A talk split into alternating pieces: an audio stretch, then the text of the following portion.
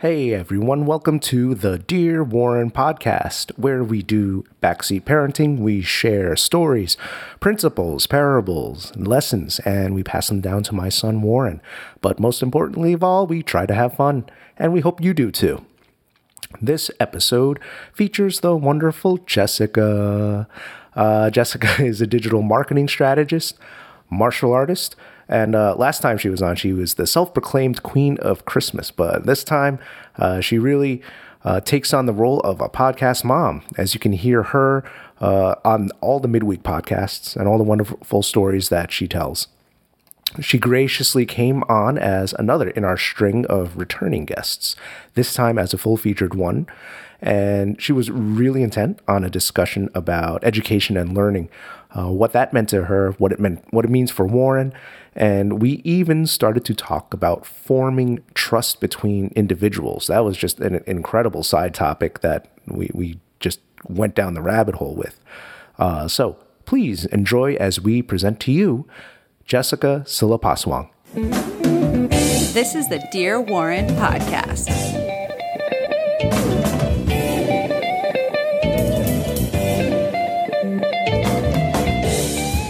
And we are on. And why do you hate me so much? Why do I hate you so much? Why, why do you leave me hanging? Leave you hanging? What are you talking about? Why do you raise my blood pressure and and leave our audience without a midweek podcast? Oh, you're gonna put that one on me without the uh, marketing images for who was it? Who's the past one so far? Well, as as of tonight on a Monday, uh, Peyton's uh, podcast. Where were you? Huh? What do you mean? I was I was not here. I was not here. I was uh, I I was out in Chicago for uh, some, not doing the podcast. Yeah. Sorry, blowing people's eardrums out there. How are you? I am I'm hanging in. How are you? Oh well, you're you're sniffling because oh, and that's the other thing, people. just decided to come home and and uh, give me a souvenir in the form of a nice, what, like congestive, congestive cold in the chest. I brought you a gift. Mm. And in and in any case, due to all that, this is your punishment. Oh, my punishment is uh, what is it? It's a Monday night. It's a it's a Monday night, and you get to do the podcast for Warren yet again. Yet because again. There's there's just never enough mommy. Aww. Speaking of never enough mommy, he uh he was attached to my leg all weekend. I I saw that. I think we put we put a post up on Instagram of, and I think every kid has gone through that, right? Why don't you describe it? It's the phase where they uh, don't want you to leave their site, which I think is is normal, and it's the phase though. I feel like once they get to that phase, they're already walking, so they're like running to you, crying. Uh, Warren still does not walk. So he, he cruises. He yeah he cruises, and then he now his latest thing is to kind of cling like koala bear to my leg, and just not let go. So I'll be kind of walking, and he's walking, but like you know, vice grip on my leg. Um, Warren, no. as of as of the time of this, you're almost there, buddy. You were very close, kiddo. Today, you you were you were like a grandma with the the, the pusher. What did you describe that? Now? So so you know, when you when a kid is learning to walk, you have all these like push toys. So we had a a zebra that you would push and it would make all sorts of noise and had all these contraptions. So we bought that for him when he was like six months old, like with high hopes that he was going to use it. The kid never used it. Warren, you hated the thing. Like you wanted to play with the doodads, but if we tried to stand you up to hold on to it, we might as well have murdered you because you were having none of it. So then for Christmas, I thought, hey, if that push cart's not working, like let me get something more practical. Let me get like a little baby shopping cart.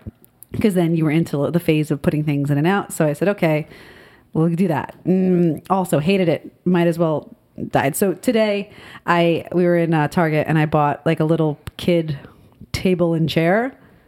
And within like three seconds, he's like, "Ooh, look at the chair!" all around the room. You think he does that at daycare? Well, no, no, I don't think don't, so. You the should chair, ask him. Well, the chairs don't really move. They're not. I should ask. Because now it looks like a grandma walker. it does. Right? Need, you said we need to put the tennis balls on each of the mm-hmm. legs. Why do you think they do that? It's prevent the floor from scratching, right? Yep. So there's no scuffing. Now, one would argue with all of the years of creating, I guess, with geriatric mobility uh, devices, they would have come up with something that was better than tennis balls on the bottom of walkers, but they haven't. It's still a thing. Rascals. We rascals. Rascals. You see them in Walmart and in and in the mall. Oh, is that what the motorized scooters are called? yeah. I didn't realize that. So that's the next best thing. So instead of having to actually like push and walk, like you just sit in the thing and you drive. So it's like, oh, no more t- like tennis balls, no more. We're just gonna motorize you. Can you imagine Warren in a, in a, in a rascal? He's like, I never have to walk. And then he's going to have one hand on the wheel and just lean out with the other one, wave you, to people. Well, you always said that you know when toddlers or I guess kids get those motorized cars like the Hummer or the Jeep, where it's like a motorized Oh, Do you like. remember that? Uh, well, I In the- never in- had one. No, no, no. In in the in the park when we were walking uh, Hobbs one day, and it was it was nicer out. This is I think it was this past fall, this past summer, and the kid had a a mini ATV. Yeah, like you the, remember Mer- that? the Mercedes Benz of child How do you- automotive where do you go from there? You don't. You, You, don't get know? him a bike. What You do don't actually get him a video game or anything. He's got a mini ATV. Yeah, I I don't. I never had. Did you ever have one? I never had one. An ATV. No, a motorized car of any sort as a kid. I did. You did. I had the my dad one Christmas got me the uh, old school like Bigfoot like Wow. motori- motorized thing that only lasted for like five minutes Oh, because and you have to like keep recharging it, right? yeah, and it just lasted for like five minutes and then that was it. Oh, It was cool. I don't really remember it that much, but I'm sure it cost a ton. well, my parents did the best that they could to try to entertain me with with toys. It was it was a combination of that and like Hungry Hungry Hippos, which also was not very entertaining for me. Oh, I loved Hungry Hungry Hippos. It was my jam. Like, what do you do? You just, I mean, I feel like I played it a lot by myself, to be honest. It's like, oh, how quickly can I gobble up all the, the little balls? Or I'm also loving your voice right now. I know, Listen to It's this. nice and sultry. How are you feeling? It's good. It's like someone's sitting on my chest. It's fantastic. Uh, no, it's it, it really it sounds like it after a heavy night of drinking, but there was no drinking to be had. Um, so I'm having some tea, some Twinings herbal honey something tea, and uh, just doing my best. And we're trying to make it through a, a a makeup podcast. We had a good string of of, of guests going, and then um, we we had some complications with certain cancellations, but we uh, love those guests. We know it like life just hits you. Oh, yeah. you know because.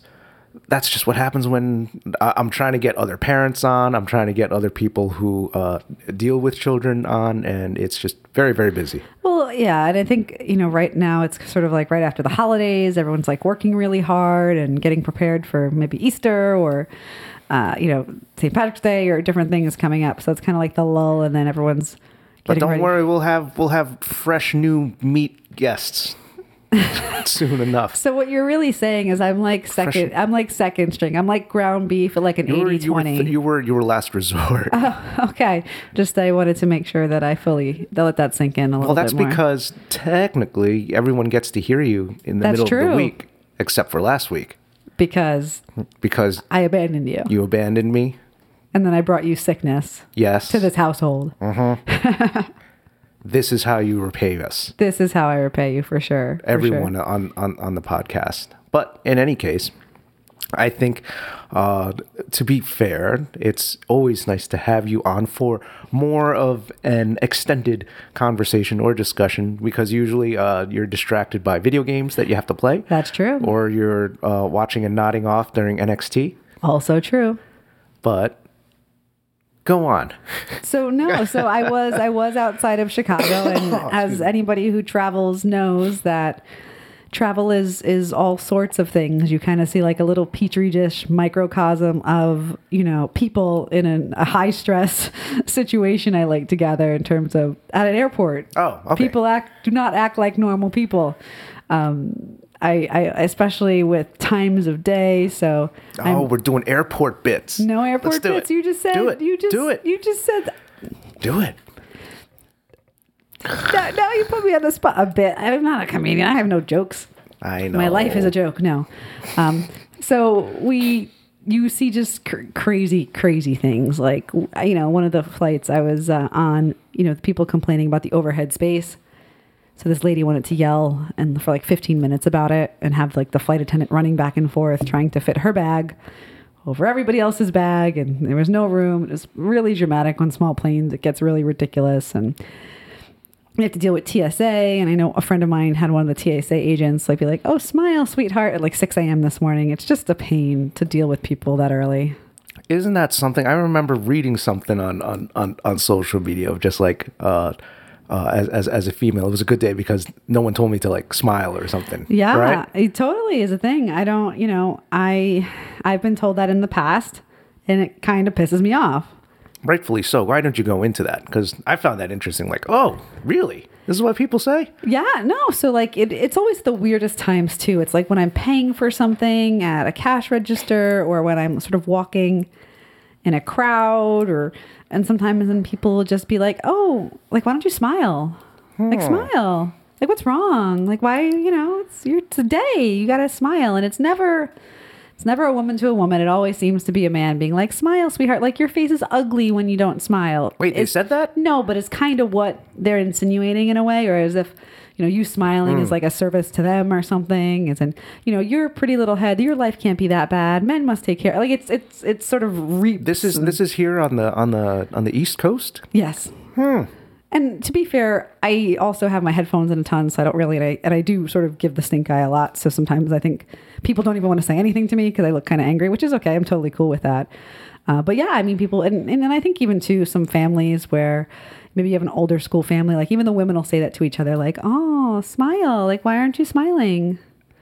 For like no reason, like as if if smiling somehow then makes you more attractive or it makes you, uh, you know, more approachable and and all of that kind of stuff for like mostly like for men or for like people to feel better if you uh, it's kind it's just it's just annoying annoying thing to be told especially by essentially what is a stranger like a TSA agent I'm trying to think if anything like that has ever happened to me. I think the worst that has ever happened was uh, those remember those old like Canon flash cameras yep that like uh remember The you could see uh, you could see the digital screen. Remember the old school digital cameras? yes like when it was Prior- like five, five to- megapixels Yeah, prior to when everyone had an iPhone. Yep. Uh, it's it's the one where the only thing I've had is the you know someone takes a picture and then the thing goes, it looks like someone blinked.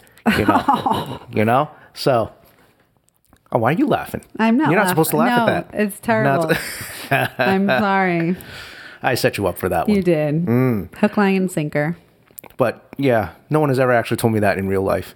Oh, Of, like, why are you squinting or blinking? oh my goodness Can you imagine that? imagine Mm. imagine Is that the equivalent of to what you get when you when when someone says, "Why don't you smile more"? I, I guess in terms of like if they were just saying it because I mean I feel like that's oh really You said racist a TSA agent said it to you, right? to a friend uh, this like yesterday or Mm. today like traveling so it, it reminded me because I was talking about airport and uh, that's not happened to me luckily uh, but I know it just happened to her so it's just it's just do you think it's in good nature? Or Do you think it's in the good intention, or do you what do you think it is? Well, I think intention is only half of it. Intention with bias, even if it's a good intention based on the person who's saying it, is still a shitty situation. So it's like, oh, if someone doesn't know that they're saying something offensive, are they then not saying something offensive? It's like, no, they don't know it's This is probably gonna be mind-boggling stuff for Warren. Warren, you're, you're probably listening to this like I, I don't know what to do. I thought telling someone to smile is a is a nice thing.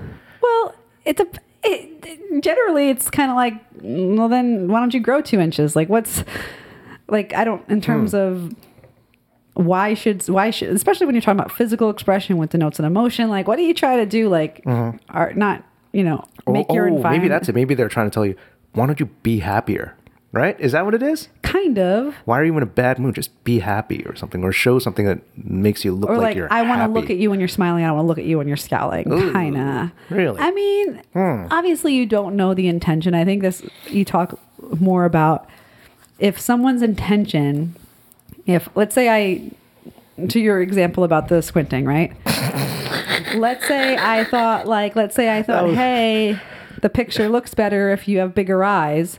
And I'm like, oh, let me tell this kid to put some effort into, you know, to making Oh, his eyes Jesus. wide because it look better. and I don't think like I'm not racist or I'm Mm-hmm. not thinking of it that way, but I'm, you know, I'm basically Mm-hmm. ignorant in that moment and I say exactly what you said. I'm like, oh, why don't you open your eyes a little bit? Oh my god. And then you'd be Mm. offended. And the fact that I'm stupid doesn't, you know, banish me from being able to say something ignorant. Like just because it wasn't my intention to offend you, guess what? I still did. True. So I'm still at fault of some sort, whether or not it was my intention or not. So I think intention's only half of it, right? Sure. So even if someone like was like, "Oh, I'm just trying to like, you know, do small talk with this little lady here, and I'm just gonna tell her to smile so we can like ex- have an exchange of some sort." Well, in that case, then if, if it's if it's uh their opener or something like that to engage in conversation, then that's un- un- unfortunately it's it's as you said, it, it's a combination. deaf, of I think. it's a combination of ignorance, and it's also a combination of uh, uh, lack of social tact. Is that what you would call it? Speaking of openers and lack of social tact, Oh boy. in the airport scenario, I had my rental car and I took the the bus, you know, the Hertz bus back to the airport after dropping off my car and someone sits down next to me and I'm on my phone because I try not to make eye contact because I don't want anyone to talk to me. And they're like, "Oh, I told myself that I would sit next to the lady with the prettiest watch. So here I am." So I'm like, Did you "Ah." throat check this motherfucker? I'm like, ah. So I like, You know what a up. throat check is, I right? know. Keon went over that. That like a woo chop, but a little higher? a woo chop. Why don't you explain a woo chop for people? oh my goodness, it's like a backhanded full palm slap to someone's Knife edge chop. chest area, Made famous by the nature boy Ric accompanied Flair. with a woo yes. every time you do it. So a little bit higher, you kind of like hit him in the neck. But you don't hit him with the like the the the ridge part of your of your hand. You hit them with the actual like the open like palm. Is that throat check right in the center? Oh no, I'm talking about the Flair Oh, chop. for the Flair chop, yeah, it's the full the full hand. the Flair chop is is like half and half. It's like Mm. you're you're you're you you kind of do it, and I learned this like at, at an old school martial arts school. It's kind of like you're pushing someone, right? Uh-huh. But instead of like pushing someone, you actually slide your hand up the chest, and and so then the you know the the ridge hand hits him in the throat. Mm. So so you can either do a like a straight like you know karate hiya like a judo chop like Yeah. like uh y- you know like karate kid style directly to the neck Yep. or you disguise it as like a push and then you slide the hand up and it's supposed to be uh, yeah, you're, and you're essentially throat checking And them. your Adam's apples right there. Some sort of gag reflex is really, really. so did you or did you not throat check this motherfucker I did not. So all right we'll see how he this guy uh, uh, it was a guy right it was a guy. all right So I did like the sideways glance and the look and like the awkward like ha ha kind of half smile because I'm like, where are you gonna go with this? And then he was a he was a close talker. oh So I could also so I could kind of tell like something was off, right? Like he was not like I didn't see think he was malicious. I just think he was just had no idea what was going on or had social issues or you know something was not he it made him seem just stupid not not I wasn't threatened. But then he started to be like hey what do you do and like touching my arm like almost like a kid like wow. like hey what do you do? Where are you going? Blah blah blah blah blah. You know i have my throat coat tea here. It's supposed to be soothing and, and relaxing. And and and, and, and in the in the beginning of the podcast i said why do you hate me? Why do you do this to me? Leave behind raise my blood pressure Yeah. for missing me on the not missing me but missing the midweek podcast and here we go and go go on yeah keep keep keep raising it hon So anyway, this is just one of those types of people that doesn't don't re- doesn't really get the cues, right? Like I'm not really making eye contact with you. Like I'm on my phone. As in between you're talking, I'm like checking my phone. Like I'm not and he's really touching you Yeah, and that was a little awkward. Like I said, it wasn't. I wasn't threatened, and I don't think it was like a like a sexual advance at any point. I think he was just like maybe just had some social issues because he was like, I'm an architect. And he was talking kind of like he was like a 10 year old. He's like, I'm an architect and I'm here for work. And, and he kind of like started to have a conversation with himself about whatever. And I was like, okay.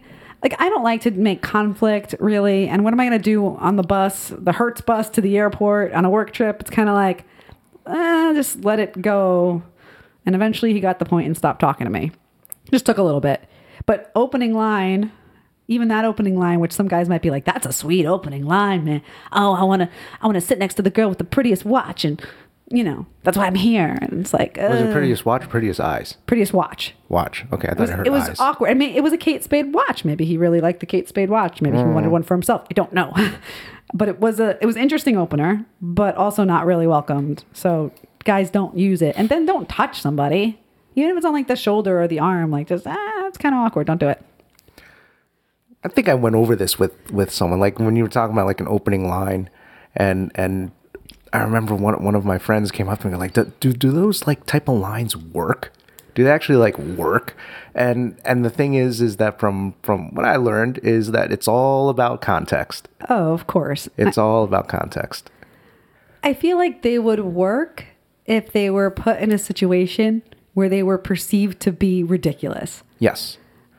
I it, think it, it also depends on the level of, of like you have to be able to socially calibrate yourself Mm-hmm. to someone it sounds like that that person did, did the opener you obviously gave the, the like the the response signals of like dude what the hell you're doing Yep. and that guy didn't actually like pick it up Yeah. and then from there kind of like you know oh i gotta tone it down or oh you know this is probably not as effective of an opener it's like as i thought it would be. it's like know your know your environment, like know your setting, know the context. Um, it was a very awkward opener in a very awkward place, followed by even more awkward conversation. I remember uh, I saw one of my friends. He was uh, using. He didn't really use an opener on uh, on a girl once, but this was at a bar, and I saw this and I thought it was genius because it was just perfectly played out in terms of like uh, of, of of that term I use, like socially calibrating himself. He uh, uh, was talking to I forgot how the actual opener was, but she kind of like uh, was was like trying to test him and goes, "Oh, why don't you buy me a drink or something like that?" And it was kind of like the way she said it was kind of like a, like get out of here or unless you're gonna like buy like Yeah. just buy me a drink or, or, or something like that. And then he goes, "Oh, I would love a drink.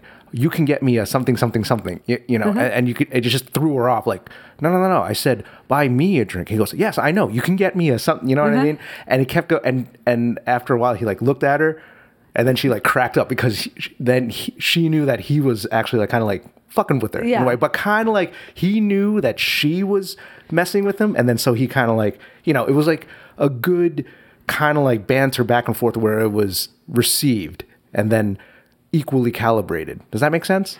Yeah, like in, So in, so in other words, it's it's like if someone comes up to you like a guy and uses that just goes, "Sure, you can buy me a drink." Like it doesn't work there. Right. S- So it it, it doesn't work until like the oh, that was close.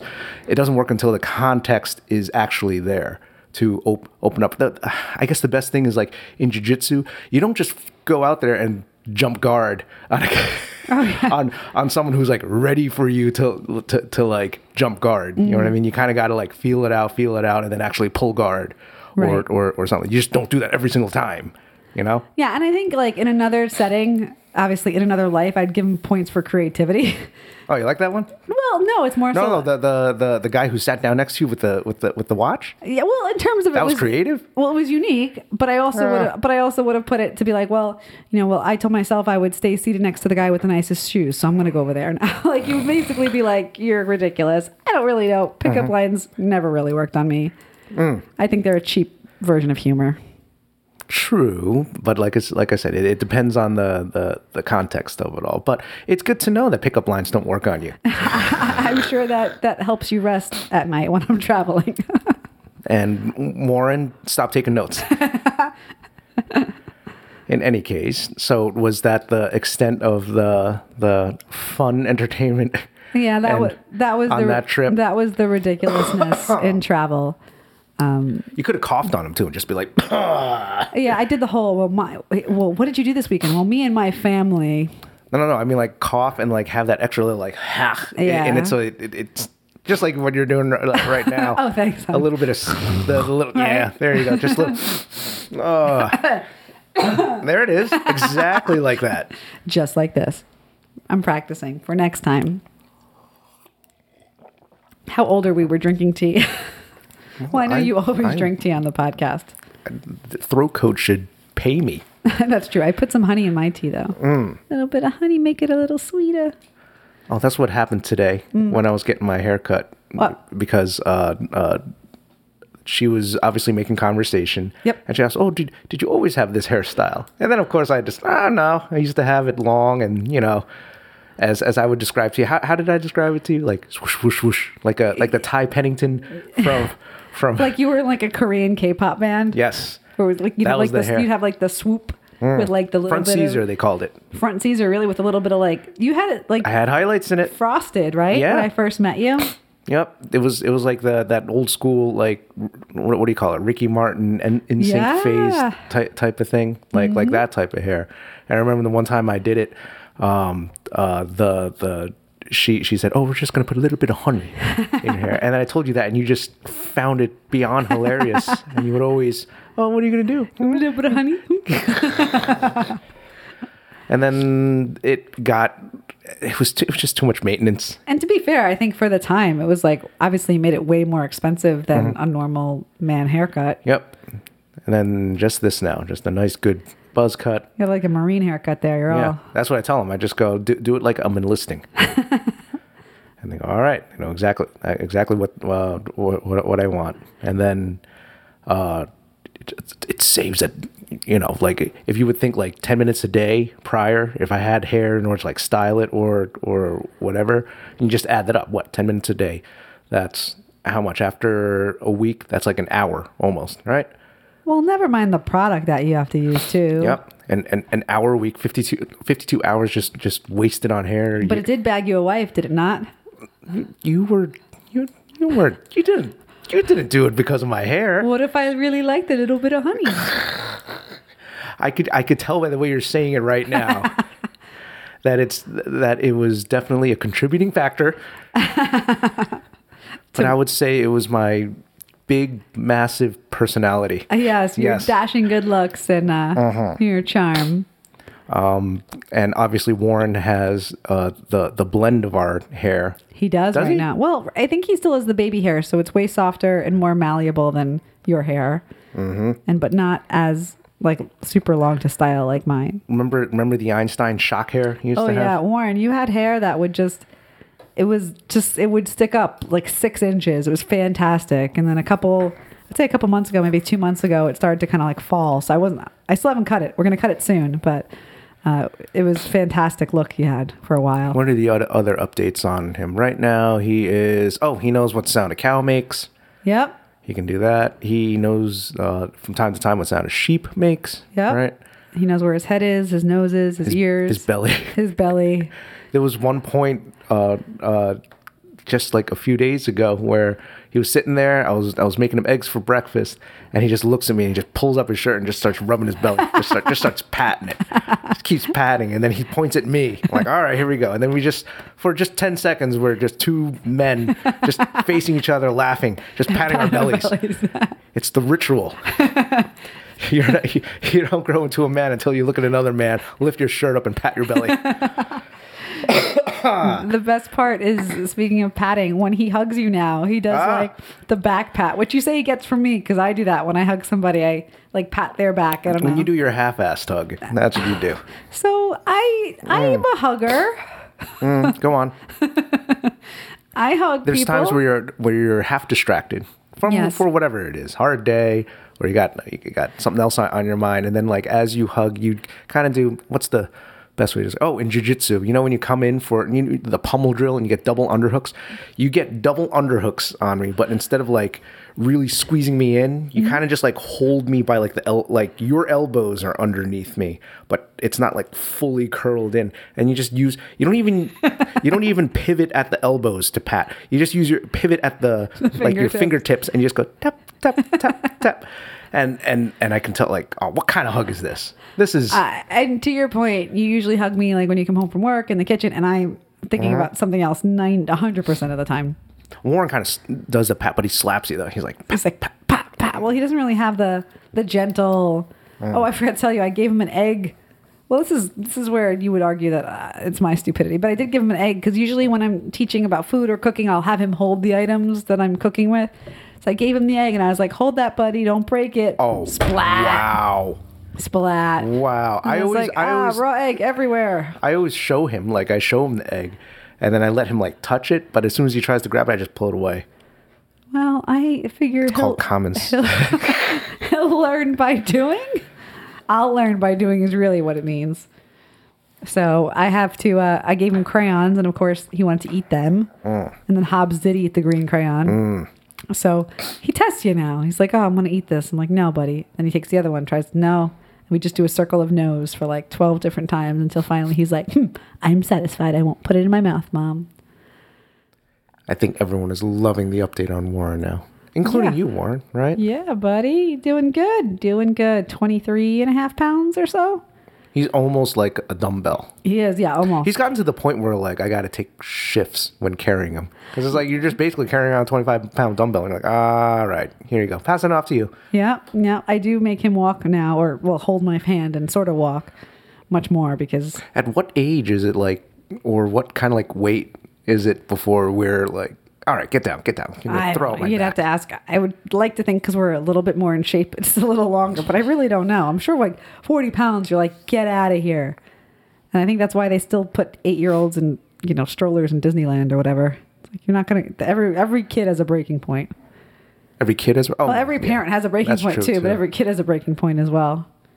and we're trying to to at least I am. I'm, I'm trying to make sure that he understands that. Well, actually, he doesn't understand. Remember, I said that the the whenever he tries to test me or test us in general, Mm-hmm. Yep. is that we have we have the advantages of being an adult in the sense of size, experience, and also our our sense of time slash patience Mm, oh, yeah. because we can you as a, as far as a war of attrition we can outlast them Mm-hmm. because one minute to us probably feels like an hour to him Oh, yeah. you know so Yeah, I mean, I think that's scientifically proven where depending on the length of your life is your reference of time. why don't you go I, I think you were one of, one of the first people to ever tell me that as far as like growing up and then like christmas morning coming Yep. remember go ahead Yeah, so when you're a kid, you, eh, as you know, when you first have your first Christmas memories, let's say it's like five, six, seven.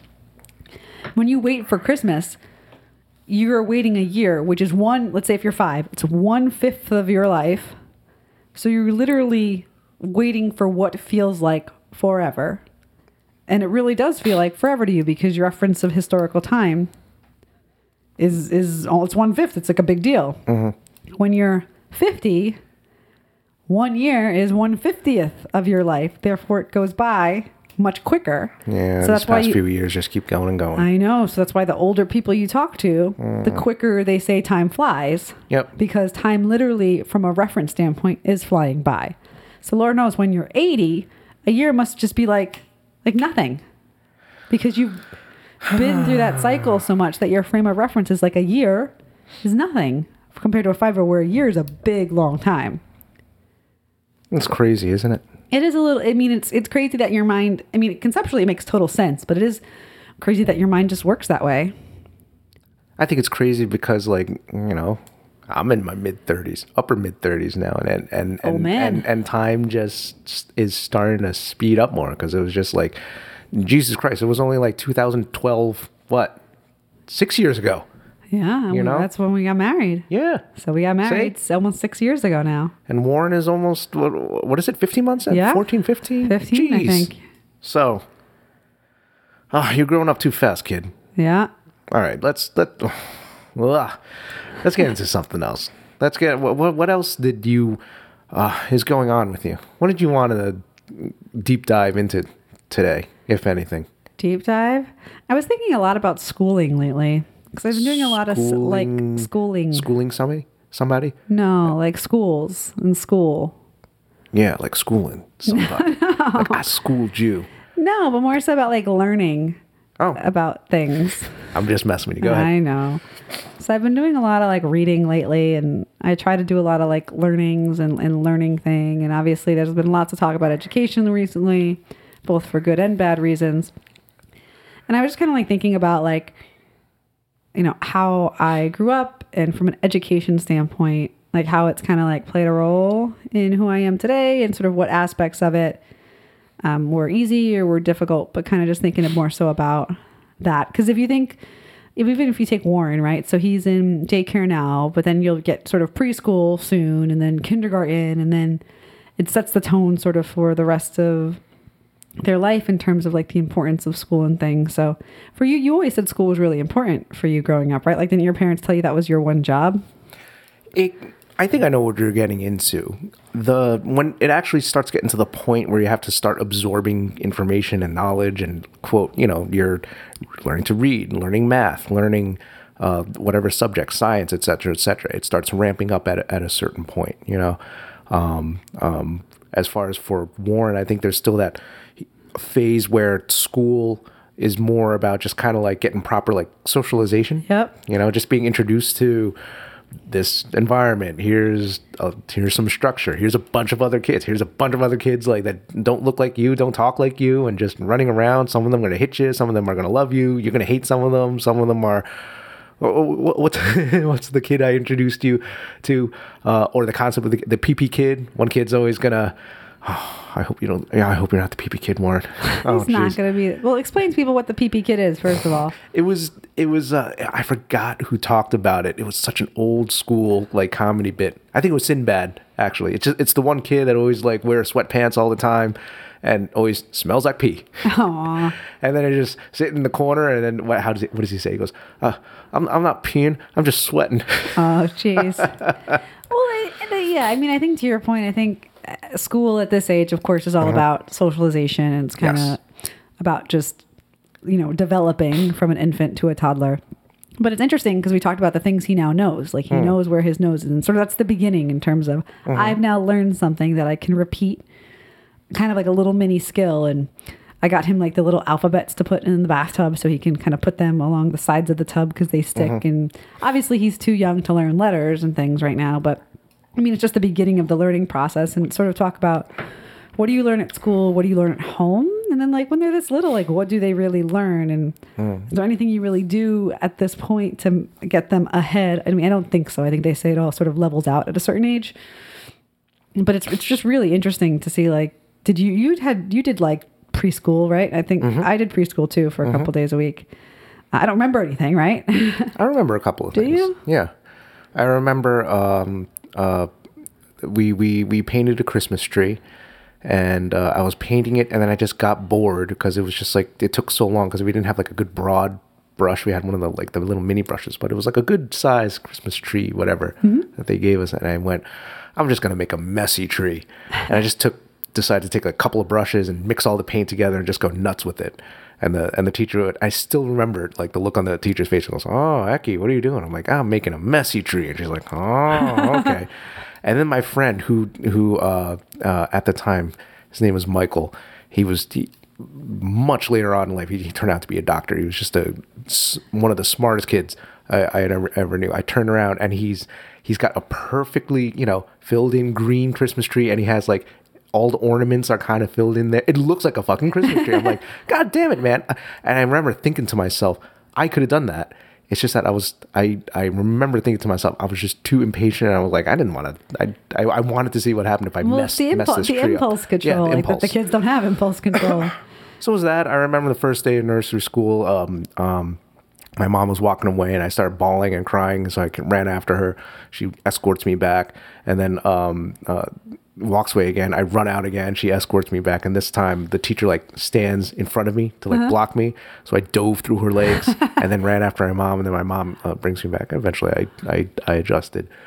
Uh, what was the other thing? I remember playing the what is it water play as as you said where they fill out this like table full of water and they put little toys and floaty toys in there and i distinctly remember that everyone was playing and then for whatever reason i just remember looking up and pretty much everyone was gone they went back to class but they decided to let me stay out there and keep playing and I, and I was like i walked back in later and i'm like does anyone remember that like i was out there and i think those are my only memories of nursery school Yeah.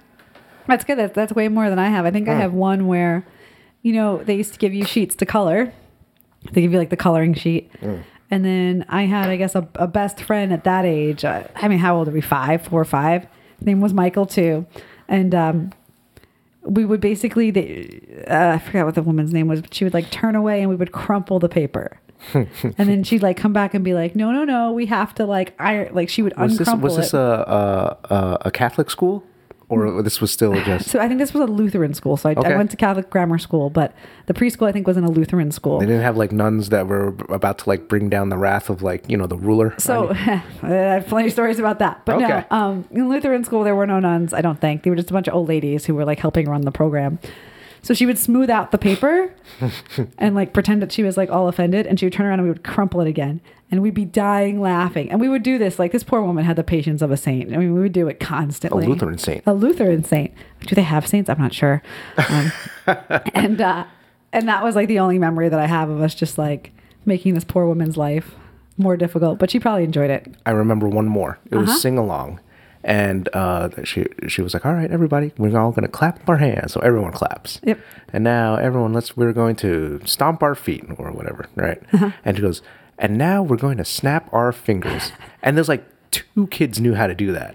Everyone else was just kind of like. Uh, so then you know what I did? What? I went with my mouth, and then all the other kids start. I, I distinctly remember doing that, and like I still remember not being able to snap my fingers until like what, like fourth grade or something. still barely snap my Yeah. fingers. Like it's, it's I only got it on one hand. You know, it's a learned skill. and I, and I was like, Jesus Christ, lady, you you really up the difficulty level. there, right? Snap your fingers, Jesus. What do you think this is? We think this is a school for special kids, for like smart kids. Well, that was, but yeah, it was nursery school was just more of like, I, I, I, I- guess, yeah, as, as we were talking about socialization, just do some projects, just do some crafts and, and don't hit people. Right. Yeah. I mean, I, that You know? is it is pretty funny. Like, even if you think take the arts and crafts that Warren did, like as an infant, they're like, Warren made this for you today. I'm like, bullshit. No, we didn't. And it's like, like they're like he chose his colors. I'm like, he's five months old, mm-hmm. so it's cute because like I'm sure they put their you know, and it's it's good, it's fine, and obviously they up their arts and crafts game as they get older. So is this what you were thinking about when you were talking about schooling? Not particularly, but Go on, It all Go goes. on. No, I think I was thinking more so. I think because I've been doing a lot of like self learning in terms of like self improvement and things. I was thinking about like what was the hardest time that I kind of like had in school or learning, and it kind of like harked me back to college, like freshman year of college being really hard. And I think I was kind of thinking about it because my brothers are graduating college in May, and sort of what the college experience is or isn't for a lot of different people. And I kind of think about that a lot because there was a point in college where like things were really hard, but I still obviously got through it. And so then anytime I'm experiencing things that are like difficult later on in life, I kind of harken back to that period and being like, if I can learn in what in many cases is a really difficult environment, not because the school was difficult, just because of a bunch of different things that were happening, that I can still continue to learn in life, even if, you know, it's a really difficult environment or it's a really busy environment to do so, that you can still make time for that. So was it the subject matter or was or it was everything outside of like actually finding time to study, finding time to do your work, uh, uh, study habits, whether it's uh, how you study, the, the, the environment that you're in, uh, getting into a place where you're actually absorbing the knowledge. Is it was it was it that? It was kind of everything but the actual learning environment. So uh, at that point in my life, um, so to give you like a sense of kind of who I was then or what I was then, I was a smoker. I would drink a lot of coffee. I, rem- I remember this. I would drink I a met lot. you of, during this, yep. Yeah, I would drink a lot of coffee. At that point, right around that time, I had three jobs. I would sleep in my car between jobs and school. I was a full time student, and uh, I uh, I had a panic attack in in a in a class, and I uh, then proceeded to have like anxiety issues. Pat like at that point and around that time, there were some like more difficult things going on, sort of in my family home life at the same time, and uh, it was kind of I feel like it was like the make or break moment in my like adult more adult life in terms of I could have seen that going a completely different way from where it did. And I'm always kind of consistently reminded of that being like if you have like those you know, you can call them bright spots of light or depending who you whose moniker you listen to, you can call you know, beads on a thread or points on a hand or whatever it is. But that was sort of one of them for me. So when I think of okay, like what's like the hardest time in sort of getting to where I am now, like that's a part that kind of shines out, especially when you when you people talk a lot about anxiety or people talk a lot about depression. And for me, like that, those type of topics are kind of like right around that area. So when I hear about people talking about anxiety, depression, or people talking about, you know, it, you know, having a rough time or and like getting through college or things and which is not really easy. I just kind of always think about that time. And i was just thinking about it this morning and i haven't thought about it in years to be honest So, but bro, you, you just have to like do stuff that you enjoy in life, and then you have to like just eat good, right? Just eat a good balanced diet, you know, get plenty of vegetables, you know, do some jujitsu, smoke some weed, and then you'll be fine. That's how you handle depression, right? thank you joe rogan uh, yeah no, no absolutely not you're so wrong uh, you know where do where do i begin so you know a lot of times especially now with what i do for work and just in people that i talk to i think a lot of times people's perception um, you know, is obviously based around like when they know you and forward, right? So when I think about, you know, where I am at different parts of my life, I, you know, I almost want to tell the world like it's not, it's, it's not, it's not always been this good, or it's not always been the way it seems to have been, and that there were a lot of things that have happened in my life that really much obviously shape who I am, and those things um, are kind of crazy. but uh, they've kind of come full circle. So in terms of you know, I think the idea of persisting through adversity to pursue an education is a really powerful one. So I think a lot of times when I hear about you know maybe the world's problems or a lot of problems, I think the solution to most problems is education. And now, is it education in a formal learning environment? Probably not, not always. But is it, is that, I think, if everyone just learned a little more about something, would we all as a society be better because of it? I think so. You were asking me prior, um, and then obviously I just answered with like a snarky slash, you know, just trying to come with a slightly contrarian, but more for the comedic value answer of my experience in nursery school, especially with the messy Christmas tree. But you were asking me of, uh, uh, you know, like, didn't my dad say that my job was to learn? And he, he was never really pushing things as far as like, must learn math, must learn science. It was just more so of like just pushing the importance of like school. Yep. Like just pay attention in school. Like don't fuck it up. And it was I and I told you this one one time that like I would ask him for, hey, can I have money for a new pair of shoes or something? No. Can I have money for a video game? Obviously, that was Yeah. like the number one request. Have money for comic books or something? No, no. And then there was one time where like uh, I needed a pencil case or something. It was like ear- ear- early on in elementary school. He goes, oh yeah, sure. Oh, Dad, I need uh, this book, this notebook. Oh yeah, sure. And and, and I asked him like, "Wh- how come you just say yes right away? And he goes, if it's for school, no questions asked. I want to buy it for you. And then like that, I said that that year, what I think it was third grade, or everyone had a trapper keeper. Yep. Right.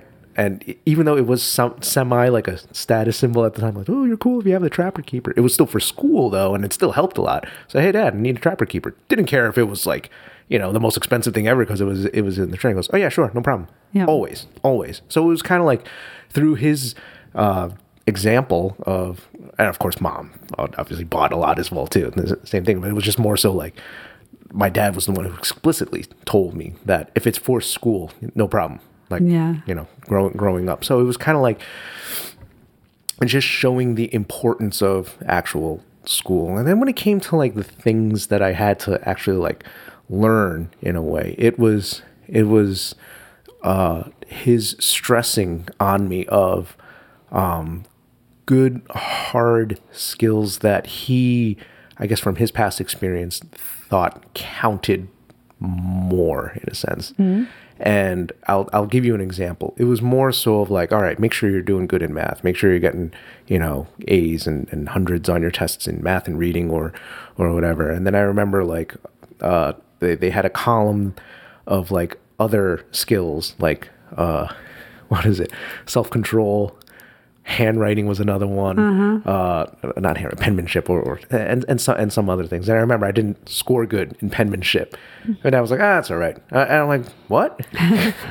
he goes, yeah, it doesn't really count. yeah, I wish my dad took that approach. Jeez. and I was like, really? He goes, yeah. There's, there, there's other things that count a lot more. And then like you've seen my dad's handwriting. It's it's very you know distinct.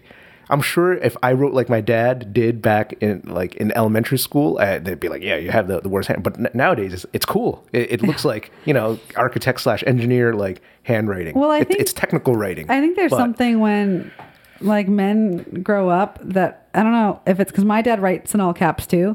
Like, is it a thing? Like at a certain age, you're like, I'm writing in all caps, and it doesn't matter. I have no idea. Because my dad legit, I think, writes very similar to your dad Yep. in terms of they're all in caps, and it's like really kind of like boxy or like short text, and it's Yep. really like sharp and it was there was, there was a there was a combination of things that my my dad like slowly just kind of like guided me along the way another thing he he did was um, there was one point i remember in third grade i think i shared this story before um, some kid came up to me and said oh did you see the giants score last night mm-hmm. and, and then you know new york giants and uh, i go no he goes well you didn't watch the giants play i'm like no i didn't because I wasn't Yeah. into sports back then. He goes, "Oh, what are you talking? Why, why did you watch it? You're stupid."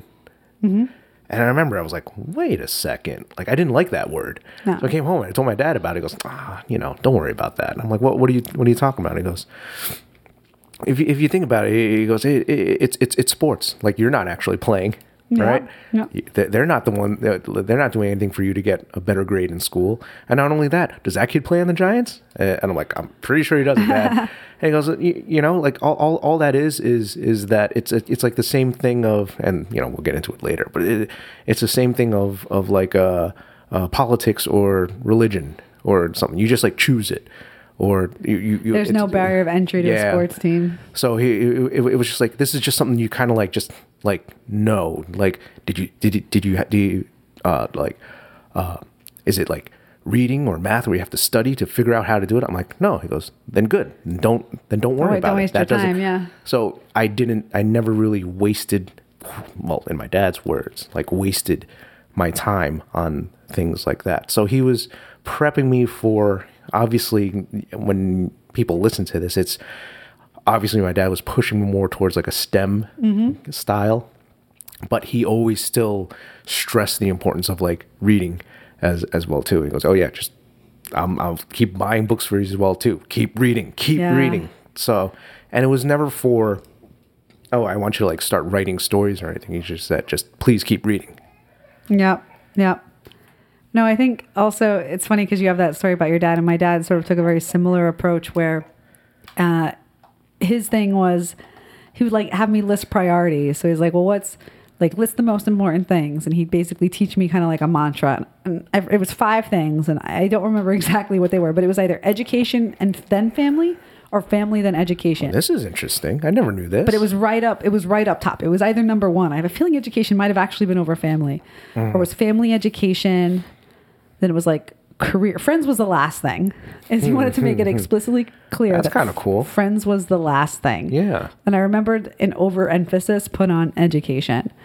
So both of my parents um, don't have higher education higher education degrees, and so my dad was like it, it kind of like felt if there was one thing he could do in raising his kids, it was that they would have you know degrees. But even before that, in his attitude, like I never knew even growing up until much much later like my dad's education level. I had no idea. And I'm not trying to say that he doesn't have one. Obviously, he has a career, he has one, but um, he would basically come home. So my dad's a mailman, uh, or was a letter carrier specifically at that time.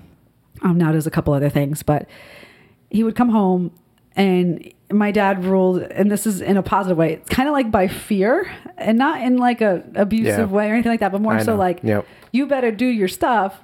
Cause like you don't, I'm gonna be mad, and you didn't want to see he's, like the, he's the authority figure. yeah, you know? he doesn't want to. Like, I'm like, I'm Your gonna- dad. It's my dad. So he would come home and he would say, "All right, get your spelling, your spelling book." Like it was always Mm-hmm. spelling, and I was like, "Okay." And he's like, "We're gonna do spelling, and then we're gonna do science, and then we're gonna do math." He's like, "Cause I, you know, I was supposed to have study." He's like, "But we're gonna start with spelling." So I would give him my spelling book, and he would go down all of my spelling. And I think the spelling test was like every Friday, and he would go down every list, and I would do recite spelling back. And he'd always say that if, if I was unsure, he would always say, Are you asking me or are you telling me? Oh, I'm sure you loved that. Ah, constantly. So either I learned to be assertive whether I was right or wrong, or if I didn't know, just saying I didn't know. And then every time like we would finish and I was like, All right, dad, I'm gonna go get the science book. He's like, All right, let's eat dinner first. Or, oh my dad, I'm gonna go get the math book. And he's like, All right, well, we'll check on that a little bit later. Uh. He'd always do the spelling. And I would study for math and science in the same way that I would study for spelling because uh-huh. I was afraid that we were gonna he's gonna quiz me. He would do a little bit on like history, but usually it was spelling. We always got to spelling. Many, many years later, I want to say like in my mid to late twenties, we were talking and it somehow it came up in conversation. He was like, Of course we did spelling. I could see the answer right there. I didn't know anything about math or science. Mm-hmm. I couldn't help you there. And I was like, a total mind blown. like my mind was blown that my father knew if he struck fear into me about spelling and I transferred the behavior over to the other subjects without realizing that he didn't know anything about what I was learning at that point and couldn't help me and couldn't really test me. That that was a decision that he made to hide that from me and but in a way that it's like Jesus dad that's freaking amazing. A you're a genius. B like you you care like it's it's just like it's just one of the many reasons why I love my dad so much. Yep. It's like wow, you know? So that was sort of one story. He bluffed you. He totally for years. Awesome. Like 10 years he bluffed me. And then once I got to high school, you know, I was self-reliant and things, but I don't think I realized kind of in the background what decisions he was making or things he was doing. So I I went to Catholic grammar school and then Catholic high school even what now probably is what 15 or plus years ago was really expensive. We couldn't afford it. There was no way. And uh, so my option was to go to, you know, a Catholic high school, which probably wasn't happening, or the public high school, which my parents didn't really want to send me to. I didn't really care.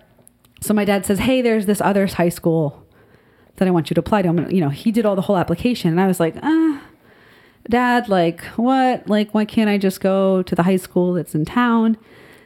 And I didn't realize, and once again, until much later, and there was like an interview process, and there were letters of recommendation. Like I didn't even at that point I was 14. It didn't even matter. I was like, all right, I'll do this because you want to do this.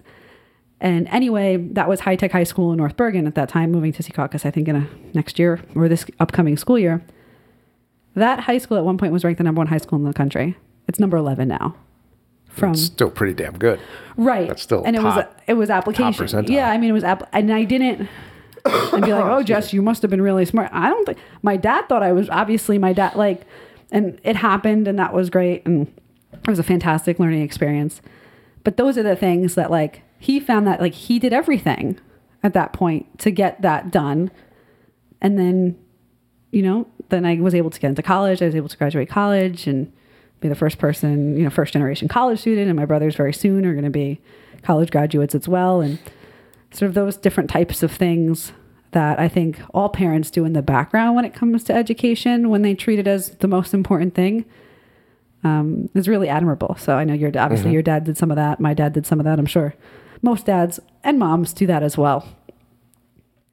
I did all right up until um, um, high school when a bunch of other factors started coming into play, including girls, including trying to fit in, including, you know, quote, hanging out with friends or trying to do other uh, activities. I remember I, I went through like a, a breakup between freshman or sophomore year, and I specifically remember the class. It was Far East Russian history. Oh, jeez. I got like a D in that class because like I in the beginning of the year I was like with my girlfriend and then like halfway through the year we broke up, but we were sitting right next to each other. Because, ah. Exactly. Oh geez, we had like verbal battles where like even the teacher was like, if you two don't shut up or or something, I'm gonna have to you know. But like the whole class like behind like I remember one of my friends was like, holy shit, this is like he's sitting like behind me. And he's like, he just got a huge smile on, my, on his face because it was like literally watching like before there was reality TV. It was like watching one of those like breakdowns in reality TV like Oh, happen right in front of you. And I just remember my heart w- w- wasn't in it. Now that it, you know, nowadays I'm like catching up on all Russian history as as, as you well know, and I fucking love it. But back then I was like in no shape or form ready to uh, absorb that. And then it was, you know, I, I kept that from my parents. Like, where did this grade come from? I Just like, ah, don't worry about it. It's Russian history. I don't need it. You know. Yeah. And they're and they're like, all right, because they saw I got A's and everything else. So Right. But it was, you know, there is this stress of uh, not not the stress as in like uh, anxiety or um, or, or a negative. The the parents stressing like the importance of Right. education um, on me. At the same time, it's not, there's just some things that you know, as life comes at you, like I said, a breakup or like trying to fit in with friends and um, um, you know, being labeled a nerd or being bullied as a nerd, and like, oh, I don't want to like seem like a nerd. I want to try to seem quote cool or try to fit in. You know, Right. it was it was tough for me at the time because my as good as my dad was with and I told you this like mm-hmm. my, my dad was like no you're not you're not hanging out like because my friends wanted to like go to the mall and hang out he goes why do you want to hang out and, and I go oh no my friends are going to be there he goes no you're not doing that you know what I mean mm-hmm. Yeah. so it's kind of like as good as my dad was as far as like stressing the importance of education, there were like some other things that I missed out on that kind of like caught up to me later on, mm. especially in in college and everything like that. And there was just a little bit of like social tact as well too. So Yeah, no, you know, it's interesting that you mentioned sort of the, the dichotomy between the two because there is very much the social. So, unlike your dad, I was, my dad worked a couple jobs, so I hung out quite a bit, my fair share. But I think for me, what was maybe a differentiating factor in high school that kind of, I didn't go too, too far off track was I think that in the background that I had as martial arts as a kid, and I think mm. that's why martial arts for kids is really good, is that you basically learn to not give a fuck because for certain things, because you're almost like above it, because you know you can like do more physical feats than other people can do, or you know you can. I don't know how you explain it, like, because you kind of just walk around like you are confident in no, that's exactly it. a lot of different things and you don't place importance on things depending on how you're guided. For for the for the longest time, like ever since I saw Karate Kid back when I mm-hmm. was, this was back in kindergarten, I wanted to take some type of martial art. My dad, like I said, my dad would never let me. He goes, "You go to school to learn, not to fight." when I got I got into a fight in fifth grade or or something like that. It was, and I was growing up a little faster than uh, a lot of my other friends. So I was like actually like five two at the time or five three at the time, Right. and I was and I could do like uh, push ups semi decently, and I was fast and I was like semi strong for my age, and I knew I I didn't know that until one of my friends uh, was like we were playing it was like during recess or whatever we are playing touch football but then he got roughed up by like the school bully at the time. So then i pushed uh, the bully away because he was roughing my friend and then he pushed me back and then the next thing you know we're starting to scrap and then like you know doing the like the, the wrestling but then like trying to like hit, hit each other and the whole time that it's happening i realized like i can take this guy. Like i really can Yeah. take this guy. And um it was it's weird because up until then I was just like you know oh, I was the kid that played that played too much Super Nintendo or or something but then then afterwards like there was kind of like I felt it too like a little bit like of like respect Yep. that I that I felt among among my peers and it was just because of like everyone hated this bully at the Right. time and then like it was like holy shit Eck, uh, of all people the heck stood up to him you know so there's I know there's like, you know, violence is discouraged. I know that there's, you know, the, the, the obviously bullying is, is discouraged, etc., cetera, et cetera. But I think, I don't know, and we're probably going off on another topic, but it resonates from what you just said as far as martial arts, where as far as a, like a young boy growing up, mm-hmm. there's kind of like always that, you know, you watch movies, you see, you know, like in, like I said, Karate Kid, Ninja Turtles, all those fun action movies. You, you're, you're always you see stories and hero tropes and Star Wars and you know they're always there's a call to adventure. You're playing Zelda and Link and mm-hmm. what do you what does every single game have? They- They're like fighting some, for something, you know. And then as a kid, you want to test your, especially as a boy, you want to test your physical strength or like sh- or like measure it in some way. Even if you do like lose or you get knocked down, you just want like a a certain thing to like prove like prove it to yourself in a mm-hmm. way, just to gauge where, like, see where you are in life, see where you are measured up to to other people. I don't know what what that is, but all I know is that I never had a chance to test that until I graduated college. Yeah. So Yeah, no, and I think, you know, I know you're talking about like the other topic in ter- terms of bullying and standing up to bullies and things and how to mitigate violence, but in my experience, similarly to yours, is that uh, girls, are, you know, girls being vicious to each other is not a new thing. And granted, now with digital, I oh, you're a vicious. I wouldn't want to imagine with digital how that becomes. But for me, it's just that every girl who wanted to fight me, I just said, okay, sure, win. And that oh my and god, digital. We'll get into that. and with that in terms of like oh you just said sure where, where do you when do you want to fight sure obviously no one ever messed with like no one ever even it never got past that point posturing, yeah. it's all posturing and i think you know i, I had gotten a comment um, in my like senior year of high school they were like you, you always look like you have somewhere to be i'm like well i always do and if you don't that's your problem not mine Yeah.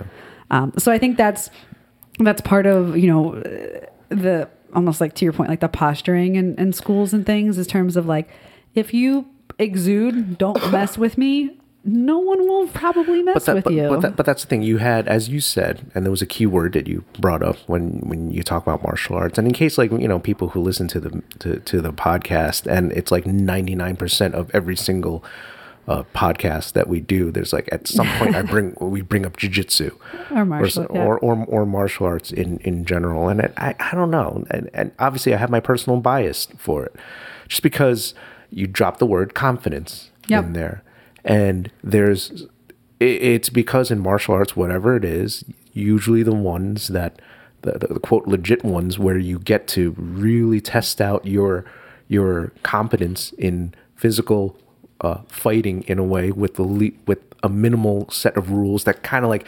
simulate real life in a way. And and, and there's not t- too many rules that like make it all right, we can do this, but it, no, no, no punching, no kicking, no this, no this, no this, no Yeah, this, yeah. no this, no this, and then it's like, all right, then how does this even relate remotely to fighting? You know, so you get into a sport where they they have something that best simulates a, a fighting scenario, and especially for uh, a, a young boy, it's kind of like once you're measured up and you kind of know where you are on the totem pole, then it's not like a total lack of con- you have some confidence because you're like all right at least you're doing it and like all right I, I know I have I, I I can work on something even if I do suck at it and then like as you progress then that confidence grows because then you just know you just know and that's the first thing I ever got after like my first um um um uh, martial arts lesson. I, I, I went to, uh, what is it? Jerry Jones, mixed martial Mm-hmm. arts in, in, in Nutley way back in 08.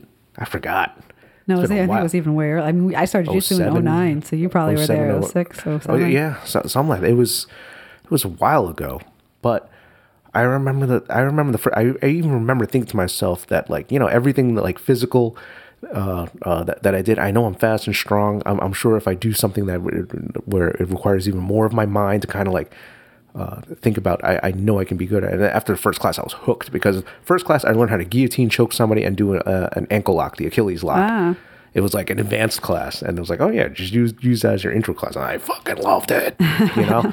and I got hooked. I got hooked from there because it was just like, and then I rolled and I got my butt kicked, but I loved it because it's like great. At least I know where I stand, and it was just a newfound like confidence that I just never ever had.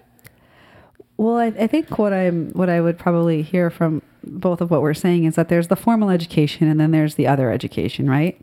And sort of the other education, if we're taking martial arts education, I think um, teaches you things to almost like supplement supplement your your sort of traditional education in terms of without martial arts there was nothing in school that taught me how to deal with stress at work there was nothing in school that taught me how to deal with a high paced high stress environment. There's nothing in school that taught me how to deal with someone who has um, a personality completely different than mine, uh, you know, or who, uh, you know, is maybe aggressive or um, in terms of verbally aggressive or emotionally, you know, have an emotional management style. Like, there's nothing in formal school that teaches you these Yep. things. However, in martial arts, I've learned all these skills that make even my career um, much, much more manageable. So I deal really well under pressure because Yep. pressure to me is someone full mounting you, trying to choke you or punch you in the face. That's pressure. you know, my list both, of both, both pressure of that and also like actual weight pressure when Yes, they're like really They're like a heavy. knee on belly, like. You know, pressure is getting smashed in the face because someone's trying to score points and you have a, a minute left and you're you can't see and you you you know you're wheezing and and you you know you feel like it's the end you know that's pressure so you know it's been said in the past that it's kind of people have joked like oh you you know you do so well with high stress situation it's like because it's not like I've transferred the skills that I've learned from what I would consider actual high stress situations to be like, okay, it's not as bad as that. So I'm not going to have the same emotional response. So like, it, it's helped keep my cool, I guess, eff- essence. And Absolutely. There was, I think, I think I mentioned that experience when I was working in retail at Barnes and Noble, and I was still just straight fresh out of college. Yep. It was like my one of my very first few shifts at cash register, and I remember uh, d- uh, this uh, older Korean lady came up and like I, she, I didn't have the book that she had put on reserve, and she goes, "What are you, a college kid?" You know, and like I all these emotions just went up through me like what the fuck like what what are you talking about like why are you you know just like it was just a uh, I, I felt it it was like a bubbling up of, of Yep. just like I wanted to tell her off but like obviously I couldn't right. and then after like years later and this was after like I remember one night of it was like competition class or whatever at the, at the school I was at and I was just getting my butt kicked I remember um it was I was, I, was- I was getting uh, uh, fireman carried and arm dragged by this NCAA wrestler that, that was just all sorts of awesome. He taught me so many great things at, at the same time, but I just remember getting my butt kicked. And then the next day, I had a shift, and then I, I remember, you know, almost like the same situation. Someone came up, didn't have the book for them, and they made some like side comment. Mm-hmm. Nothing, absolutely nothing bubbled up in me because I just remember thinking, you just spent last night fighting for your life. This NCAA wrestler tossing you around like a rag doll. And here's this one person who just like made like one comment about like their uh, book not not being there, and then slightly you know blaming it on you. Yeah. And I f- and you know what? I felt sorry for the person. Oh yeah, you. That's what I felt. I just felt sorry. I'm like, really, dude? Like this is this is this is it? Like, this is all you got? This is this is the thing that's gonna uh, Upset you? Yeah. Upset you? Really? Th- th- This is gonna set off your whole day? And and and I remember at the same time too, I had my cauliflower. It was like hurting. I'm like, I, and I just smile, and I could just go with it because as you were as you were just demonstrating, and you talked about your personal experience, you, you've felt pressure. Yeah. And it almost, you know, it's just all perspective, right? You know, this is, you know, you establish what's important, what's not, what's actually going to harm you, what's not, mm. what's actually important, what's not. And then I think the principles that you learn in any martial art probably, I mean, help you, I think, navigate life a little better. And I think from an education standpoint, um, can only help. I think I know I've talked about with you before that I think having different social situ- social circles growing up as a kid. So if you, Yeah, you only you only learn better by doing. In that case, you know, you- yeah, no, you you do, and I think when you're surrounded by kids who do similar things that you do too, helps mitigate. You know, I always say if you take you know normal school, if I was having a rough time in grammar school, let's say. I had a whole different community of kids at the martial arts school. They didn't overlap for me. Mm-hmm. So it was like if I was having issues with one circle, I wasn't having issues with the other. And then you really kind of learn it really has nothing to do with you. Mm-hmm. And then you realize you have friends that don't go to the same school as you, which in many ways is good. yeah, So you kind of just have friends to have friends. You don't have friends because you're forced to have friends because you're in the uh-huh. same class. Therefore, you're friends versus like you almost have a little bit of choice in the matter. So that's kind of why, you know, Warren, we'll see what happens, but I think we'll put you in a couple extracurriculars that are outside of the school system uh-huh. so that you have exposure to different kids and different people. So that, you know, hopefully as you grow up, you can choose your friends from a wider group um, and not have them be forced on you and those structures forced on you from a formal education standpoint. I think it's something you you've also mentioned in, in, in the past of just there's a certain bond when you're in in, in a group uh, um, in this specific case martial arts where when you're in that group for a while a couple of weeks couple of months you you realize you all of you are in it together in a way. Even if mm-hmm. it is like one-on-one competition even if it's if you're sparring against one another you're still also helping each other.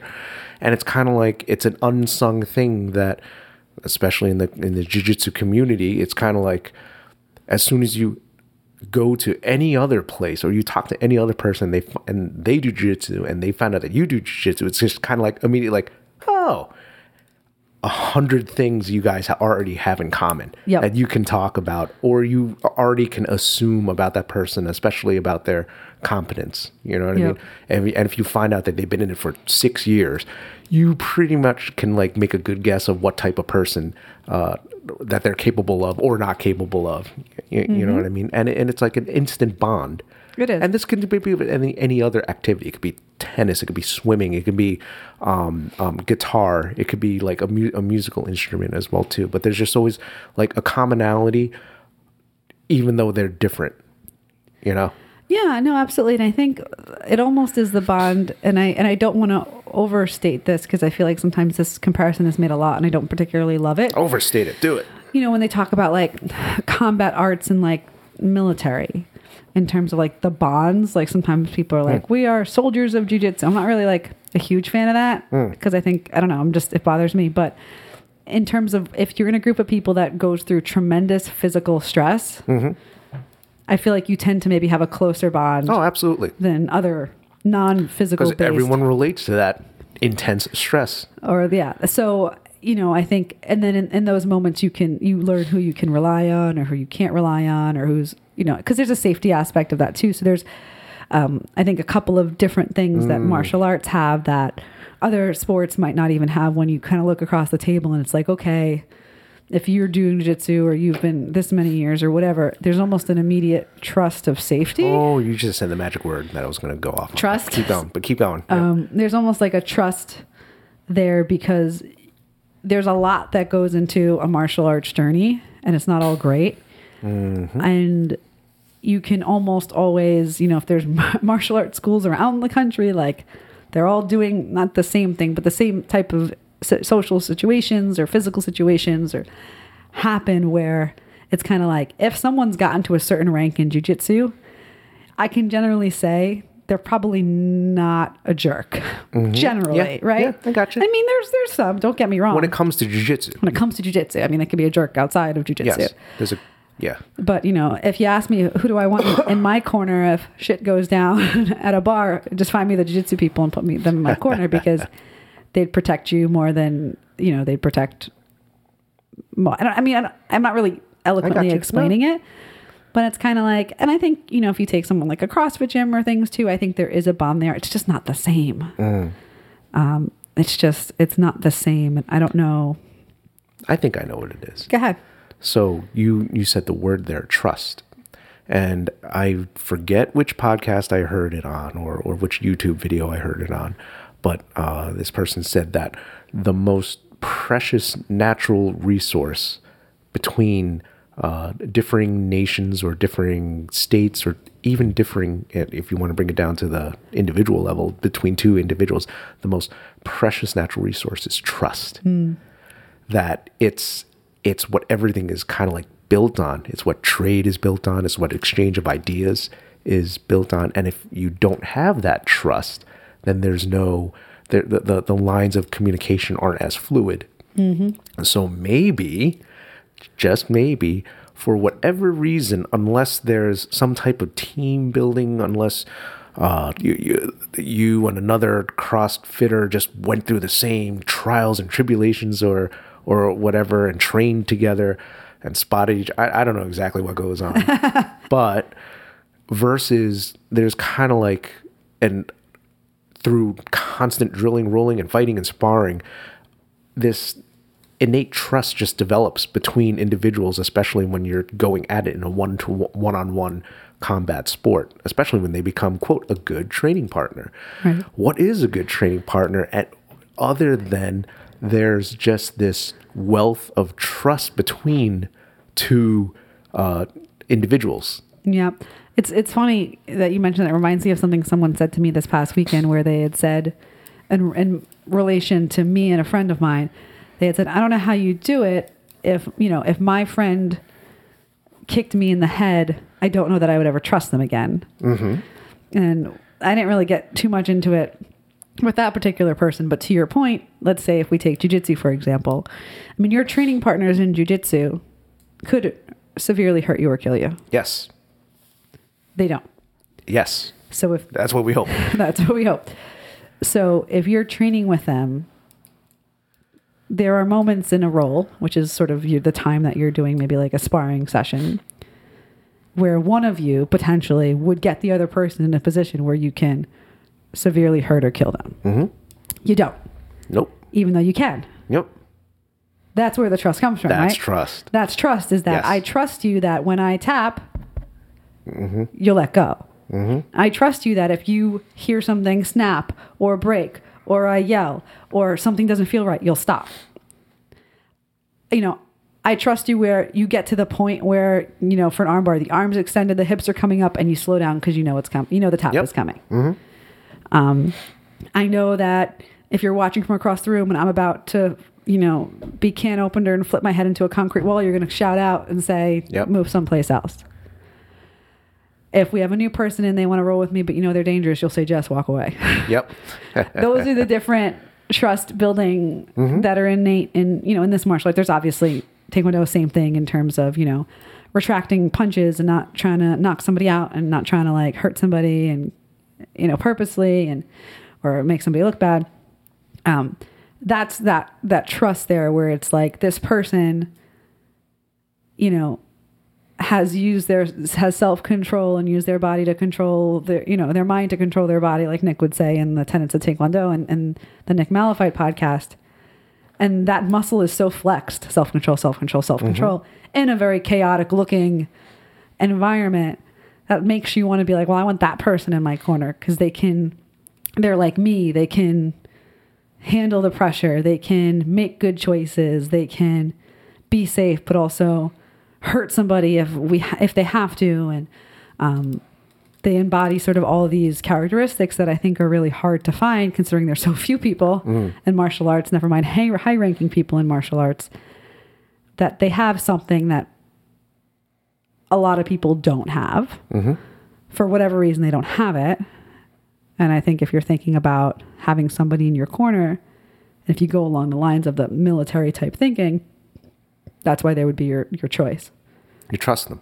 Yep. They've built that trust. Correct. Dependable, reliable, safe, and also in your dire moments or whatever, they're, that they're there. And it's a well cultivated resource between individuals or among a whole school or et cetera, et cetera. To build on that, not only just in martial arts, I think I was talking about this with uh, Jason Reddish uh, a, a while ago too. He was uh, on one of the early ones. I hope to have him on again, but he was uh, um, He was on like number entre- two or three, right? Number Super two, early. yeah. Baby podcast. he was uh, uh, talking a, a lot about uh, jazz, and he's a drummer. And we used to be in uh, a trio, and we talked about um, just trust among musicians as well too. Uh, we were a trio, and then we uh, were are, are in a quartet, and it's kind of like it's almost the same thing where each one of you is doing an individual job. I'm playing guitar, he's playing drums, someone else is playing keyboard, someone else is playing bass, and each one is eh, try uh, on their own. On our own, we ex- study, we we train, and we shed, and we practice as much as we can as individuals, learning our parts and and trying to uh, be as competent as possible. That when we come together and we're all playing, and you've you've noticed this uh, because you're you're versed in listening to, especially something improvisational like a jazz uh, uh, context. That every that there's a structure to the song, right? You play the head, and then eventually we uh, start going into solos, Yep. right? And what there's there's a trust that goes on among the entire group that's happening. Let's say I take a solo, I'm trusting that the the the drummer is going to keep time and it's going to follow me. The bass is going to tr- is going to outline uh, the, the the basic chord structure with root notes and fifths or or whatever. I trust that he practiced it and he's doing everything. I trust that uh, Roy on keyboard is going to comp underneath me in a fashion that uh, complements what I'm playing, and they are trusting that I, when I take my solo, that I'm going to n- nail it in Yeah. a way. So there's a lot of uh, inter interplay going on, and a and a trust that only either develops uh, through constant uh, performing and mm-hmm. practicing with one another, or yeah, it, it's it's a different type. Of, it's a, it's a it's a different type of creative trust too, especially when you're doing something improvisational. Mm. Especially when it's something that you're it's you're not just playing a piece of music. You're coming up with something like in in in the moment, and you're trusting that everyone kind of understands and is listening to one another. Mm-hmm. And and the best way I, I I can explain it for jujitsu people is like you're in the middle of a flow roll where it's like, all right, you do something, I do something, you do something, I do something, you do something, I do something. If that's, you know, that, that's that's a pattern that you can start out with. And then that pattern can also just change to, all right, you are going to do like three things. And then at a certain point, it's going to flow into me reacting and then me doing two things. And then you, you know? Yep. So it's almost like a dance. Yep. So the same thing with with with interplay with with uh, musicians. But the common thing that I've always noticed between everything is trust. Yeah. That it's got to be it's got to be built. And now if we pull it back to what you were saying with with schooling and what you do in in the in the education system. I'm trying. Well, there's It's. I mean, there's a trust between I guess teacher and and student, but but is among there really though? among the I rest of the felt student. that. I don't. That's true. So I, think- gue- I guess it's one of those things that, as far as like building trust among individuals, it's it's it's something that's outside school. Yeah, I mean, I don't know that I would say that that's anything you actually learn outside of life experience. It's interesting because if you, I'm reading like a like a, a book, a management book, and it talks about like the, the things you can build between team members, and talks about trust being a big one, and um, Send them all to North South Jiu Jitsu. you know trust trust being a big one and then obviously empathy and making sure people understand that you care how they are doing and uh, that you like want to you know do the best for them that you can and like there's all these self-help books that talk about trust and rebuilding trust but you don't actually ever i mean taught to trust i don't know as a kid like i don't you shouldn't trust anybody i mean even I- like no, stupid kids shouldn't trust each other Yeah. like, until you become a grown-up because you don't know the value of trust i think as a kid I think that's why there's extracurricular activities. I mean, that's why you see quote like jocks hang out with each other because they trust. There's a trust built because they're on the football field together, or baseball, or or whatever. Especially team sports. I guess that's yes. what you know. so yes, I, I never did team sports. I was not a good team kind of like what, what it builds. I guess that's why like band people. Like I hung I, out with a lot yeah, of I band guess theater people. for me, theater people too. You So go. I take it back. but know? I, I, yeah, I don't think it's it's not moderated by an adult. I think it's just something that by nature comes of a group of people who do very similar things. I think as, as as far as with with school, when you talk about just like formal education, excuse me, and you talk about things like your STEM, Yep. or you talk about any of your um, um, liberal arts, any of the uh, any of the arts coming into it, it's it's uh, it's developing good study habits. It's being exposed to as as much as possible, and it's going to be, and I'm going to go off on a slight tangent here. It's going to be different for Warren, other than what we did, because it used to be like the repository of information was always with the school. Mm-hmm. It used to always be with the teacher. Remember, like, you used to carry around the teacher's edition. Yeah. I'd be like, screw you, teacher. You only knew the answer because you have the answer key right in front of you. You know what I mean? But now it's it's like I learned so much about math outside of actual math by like watching Richard Feynman um, uh, videos on YouTube. Yep. You know, there's a as oh, what were those? What were some of the learning sites that you had like subscriptions to? uh, lynda.com, coursera.com, udacity.com, iTunes U. I mean, it, the list goes on. Duolingo, we're talking language. I mean, it's interesting, you know, if I harken back to my education knowledge, uh, to your point that the teacher or the professor used to be the source of knowledge. Of, in old school lectures, they were the only ones who knew the information, and if you wanted to find it, go to the library and check out some books. Now, education is is turning where the person is not really a a teacher as much as they are a facilitator. I know that's a very controversial statement to make. Do I still think teachers are needed? Of course.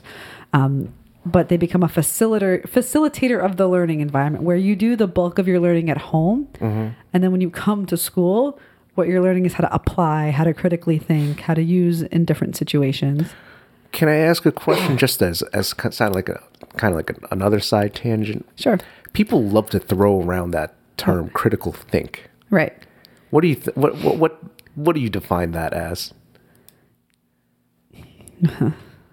That's a good question. Uh, taking what you've learned and applying it in a variety of situations unprompted and successfily. I That's good. Well, no, no. I'm, I'm, I'm, I'm just asking mean- in general because I, I always I say oh, I always hear that I, I I'm, I'm, I'm gonna use yeah I'm, I'm about to use my uh uh you, you know how you use the voice I'm gonna use I'm gonna use my own version of that voice well you have to think critically you, you know Yeah. it's it's almost thrown around like a almost like a buzzword it's almost like synergy I'm sure there's a know? definition of it. I'm sure it's been lost over the years, but I, th- I I can give you what I, what I think people mean when they originally hear critical think. It's it's uh uh if it's not the answer that I want, think about it until it's the answer that I'm thinking about. Does that make sense? well, I think that's what I think that's what a lot of people are are well, it's it's like or or they don't like the original answer that they're given, so they want to you know think quote deeper around it until they get to the answer that they think is quote right. You know, I, I think it depends. Like I was always, I was never a good test taker, like a standardized test taker, and I was never a good word problem kid Mm. Because it would never make sense. And I was like, wait, but that's not. I don't understand the answer Mm-hmm. to your point. They're like, think more critically. I'm like, I'm thinking as hard as I can, and I'm still not coming up with your answer. Why is my answer not right? Um, and maybe it was. Sometimes it wasn't. Other times, but to your point, it's like you heard people like thinking critically about like certain literary works and the author being like why are you overthinking this like stop like you're making something out of nothing uh, but i do i do agree that i think in some cases uh, depending upon who's saying think critically it can be just a you you know a word to say you know to do exactly what you said Yep. i'd like to think it's more so to think deeper about something to come up with a variety of different subjective views. I mean, if you're talking about reading and thinking critically about what you've read and applying what you've read in a variety of situations, I still think that's you need to start basically just think about it. I mean, do you really think uncritically? No, I think anytime you think, you're thinking critically or calling into question what you read. I mean, I think it's it's teaching you other skills outside. It's teaching you to question authority, question what you read, question Yes. what you hear, which I think is all Yes. are all healthy things to do within Yes. reason. Mm-hmm. And I think it's helping you read things and answer questions about what you read to prove that you don't understand what the hell's going on. Yes, agreed. I think uh, what you were asking before when you said, "Do you think well people critically think?" and that, and you heard me go, mm, eh, Yeah. eh." I, th- I, th- it's just, it's just of my personal opinion that there's there's a variety of topics out there that uh, when when it is like a broad question Yep. on a complicated manner matter that people enjoy a very surface level, low resolution, kind of like uh, simplified answer to a very, very complicated uh, uh, situation. Right, because they don't want to think critically about what the answers Because- could be. Exactly. So, in, in other words, like, uh, let's see if I can. You you gave a great definition. Let me see if let me see if I can I, I can give one. Coming up with your points that if someone was going to argue against it, eight or nine or ten different ways at the least that your argument holds up with against those top eight, nine, ten arguments, where you can not only argue for, but you can argue against, and also, uh, uh, in a way, understand where they're coming from with their counter arguments, and also at the same time provide more uh, reasoning, research, insight, facts, or whatever there is to basically make your uh, either theory or assumption I don't want to say assumption, but basically your theory bulletproof, as watertight and bulletproof as possible. And you're always looking for ways to break it down. So, So what you're saying is thinking critically basically gets you to like almost like a debate, like a debate. It's like you're a debate team against your topic. not really a debate. When I when I say like Winning a debate, then I mean, basically, what not- you're not- saying not- is not you winning- present. no, not winning a, a, a debate. Just more so of like there. If if you have a theory on on something, there could be um, um, counter arguments to uh, a specific theory. Does that make sense? Right. Are you assuming that critically thinking gets you the correct answer or the more right answer? Because you can think critically and still come up with the wrong answer. True. I say cr- uh, critical thinking is is more so to arrive at the most objective truth. I would disagree with that, but that's Go okay. ahead. No, no, go ahead. No, I just think I think thinking critically could just be you thinking about something a little bit. I think anybody thinking about something beyond what they're told Mm. is thinking critically. Oh, okay, okay. No, no, no, no, no. As far as the actual process of it, yeah, that that could be. Crit- uh, I, I think I'm talking about like the ends to it, maybe. You don't even. I don't. I mean, it, I would. I guess it depends upon what point in your life you're critical thinking, right? I think if you're teaching kids to critically think, like young kids to critically think, you start doing the sort of the marshmallow experiment. I give you one marshmallow now or two marshmallows in ten minutes. Which one do you want? And you start to have them weigh. They think about which one they. Granted, that's more impulse control. That's, a That's more- but there's a bunch of other things. But if you apply that at a younger age, the, the critically thinking is like your word problems. It's your thinking about two sides of a coin of a situation. It's I don't, you know, I think it's understanding what you read. Mm-hmm. I think that everyone thinks critically every day and choices like which do I buy, which milk do I buy, which, and I think that's part of critical thinking. I mean, to your point, if you wanted to take where does critical thinking academically get you? Yeah, then I would It- agree with your because assessment. I, I think I'm, t- I'm thinking of like you're pr- you're presented with a very difficult problem, so use critical thinking because it's a very difficult problem. Versus use a very simplified answer to it. Versus you have a very simple problem and you could oh yeah, you can totally I mean. overthink it too. That's yeah. what I mean.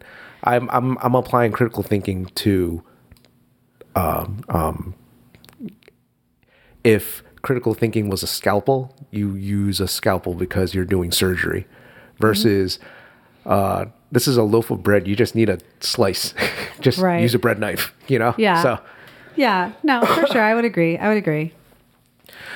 Um, where do we go from here? Well, I we, think we, so- we got off on a tangent. So I think when when we got to critical thinking, we were talking about like I think things to think about as you're being in education. I think we were, harkening oh, back to Oh, we, we, went, sort of we went from trust because trust was like like being built in other activities besides education, and then we started talking about like the different well the like role sources, of facilitator, facilitators, versus teaching, and how and how it could be all different I'm for sure it will be. for Warren by the time he's into the formal education system. well, no matter how different it is, Warren, there's one story I want you to hear hmm.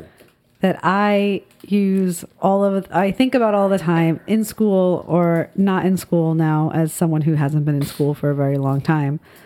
But um, so your grandfather has a story that he told me, so I want to tell it to you, where he, so grandpa was poor, grew up in the Bronx in the projects, and grandpa's dad, so your great grandfather, was a uh, World War II and Korean War. Ah, make sure I get that right.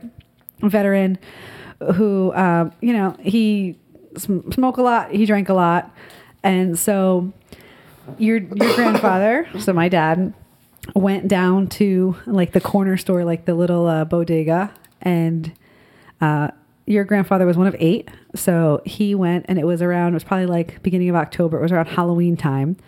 And so grandpa decided, since they couldn't afford any Halloween decorations, that he was going to steal some. So he was probably like nine or 10, and he was shoving the Halloween decorations in his his his coat. And so as he was coming out of the the you know the the corner store, they stopped him and he got caught with stealing the Halloween decorations in his coat. So at this point they you know they rang down, they rang the house and uh, grandpa's older brother, Uncle Danny, uh, came down and picked him up since uh, you know, great grandpa was not coming and great grandma was probably working. So uh, he picked him up and basically said, Daddy's going to kill you. You're going to get your butt beat. Now, Warren, we'll never hit you, we promise. Uh, but back then, I'll choke you out. No, I'm kidding. kidding. back then, parents hit their kids quite a bit. And I'm not trying to paint. now we armbar, we kimura, we omoplata, so I'm not trying to paint a picture, leg but triangle. but quite frankly, you know, Grandpa was going to get his ass kicked when he got home, no doubt about it. So, Toho! so the whole time, you know, he if you ask Grandpa, he's he's like so sad, he's so upset, like he's going to get his ass kicked. He doesn't want to get beat. Um, so he comes he comes home, and so uh, great Grandpa's sitting in a chair smoking Chesterfield cigarettes, that you know, four deep on a six pack, and he says, "Come over here."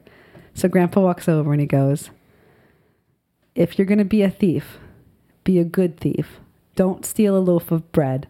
Steal a battleship. That's the only thing he said. Then he let him go. Beat his ass later. but that phrase, and you can ask Grandpa, he's embarrassed that this is the phrase I pick up on. He's like, Jess, I don't want you to be a thief. I'm like, no, no, no, Dad, I get it. I get it.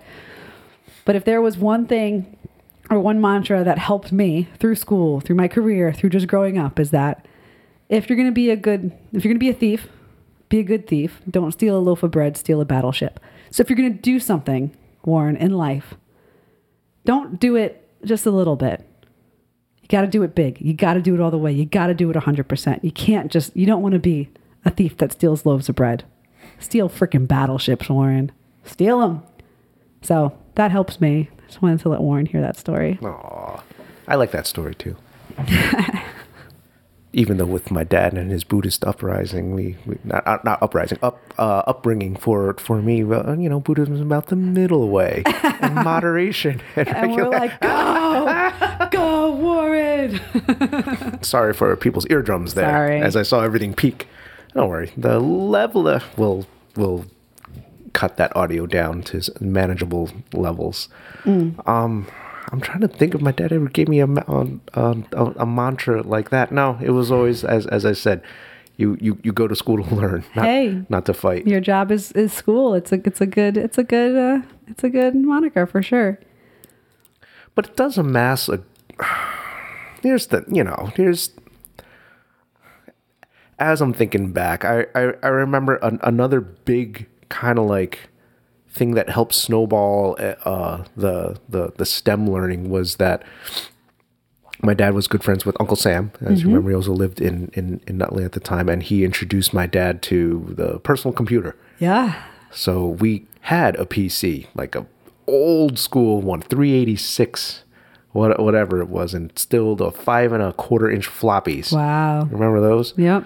Well, I'm, I'm sure that that movie. I think I had the three and a half. So I never had the five. Ah, I'm sure the, uh, the the movie War Games with Matthew Broderick should still be a wonderful classic for people to watch to to see exactly what that disc kind of looks like. Um, and it had the old school modem in there too, in case people don't know what a modem was. It you use your regular landline. Oh my god, I'm fucking old. Landline. We used to dial up. Exactly. Hey, you grew up in the 56k days. I grew up on a 2400 baud modem, Yeah, where it true. just trickled. In any case, computers were not like how they were today, where you could double click on everything. This was before Windows was huge. Mm, wow. used DOS, disk operating system. Everything was command line. I learned how to CD and change directories and execute files.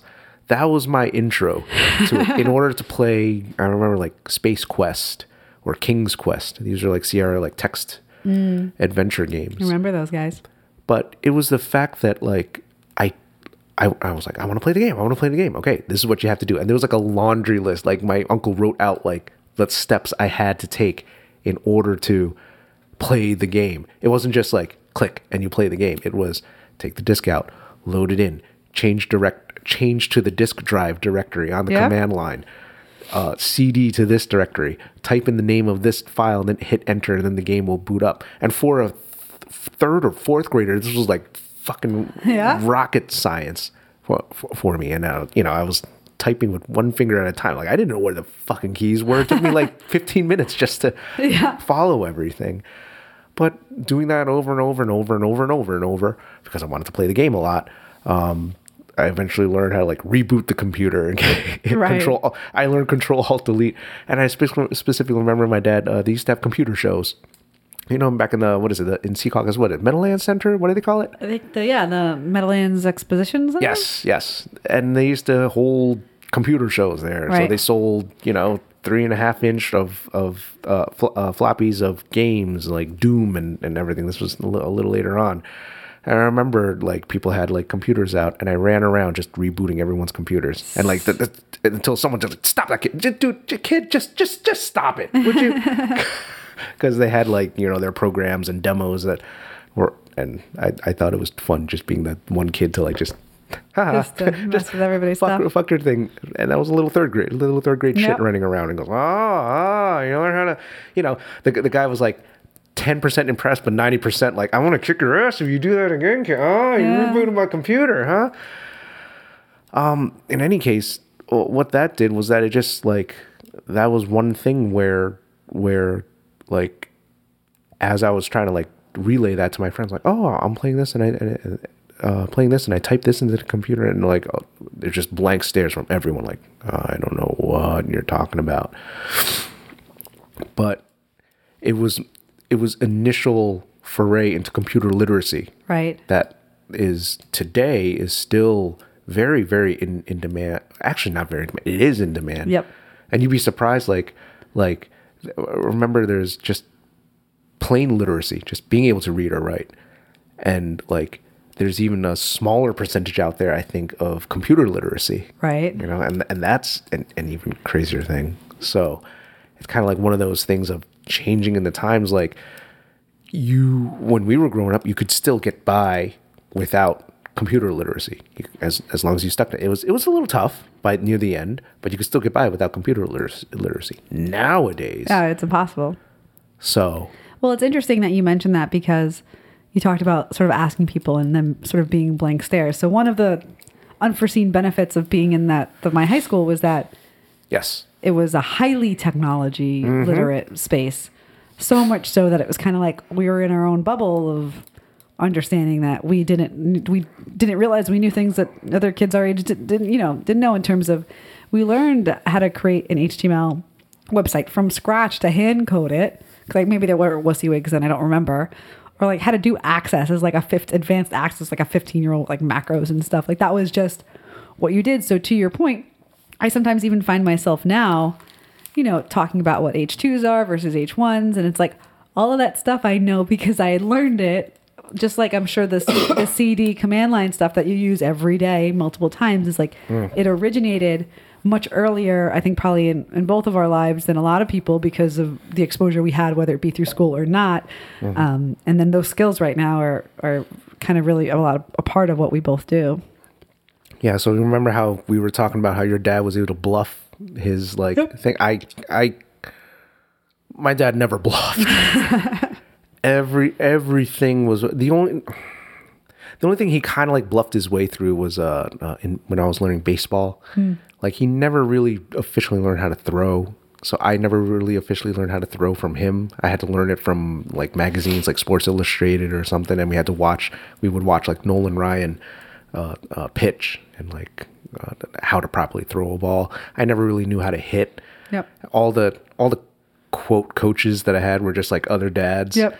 And they say the same old shit. Oh, you know, keep the elbow up and everything. And for like from the age of eight or seven or eight to the age of like 11 and a half or 12, I was the shittiest uh, baseball player there was.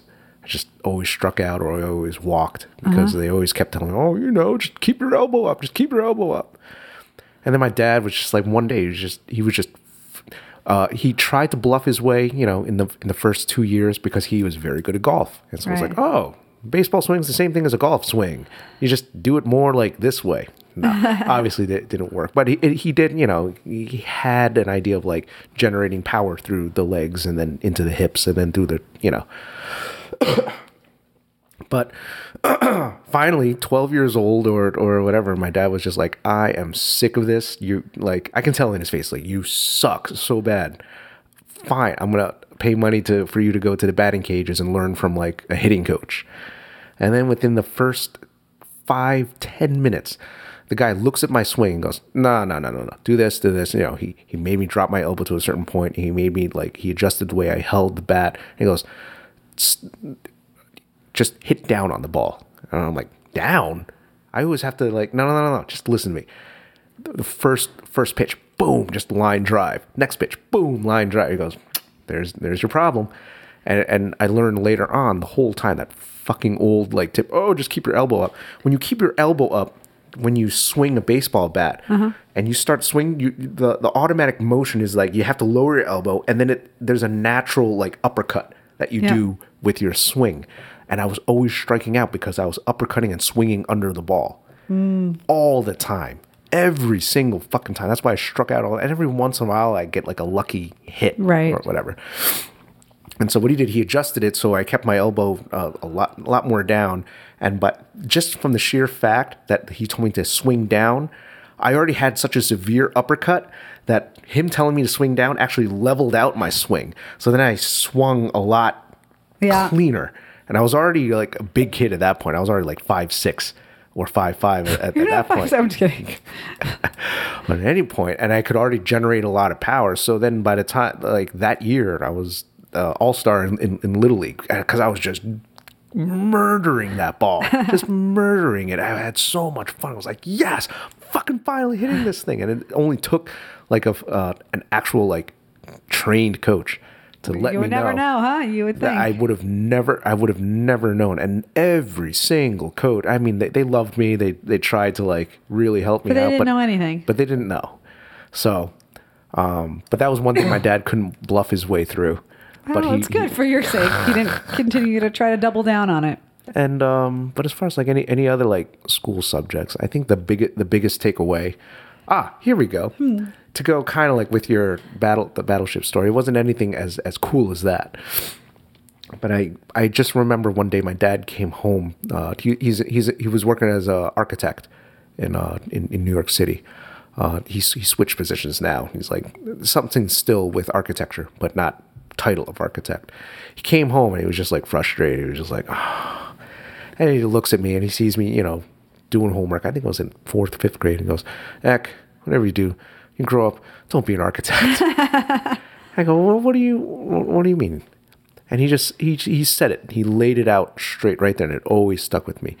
And he goes, if you're going to get a job, do something where it's like, you see your math homework right there? Do something where you, it's like math or science, where it's like two plus two equals four, or um, um, the the symbol for for carbon is C, where it's it's it's science, and once you get the answer, they can't say anything else but agree that you got the answer.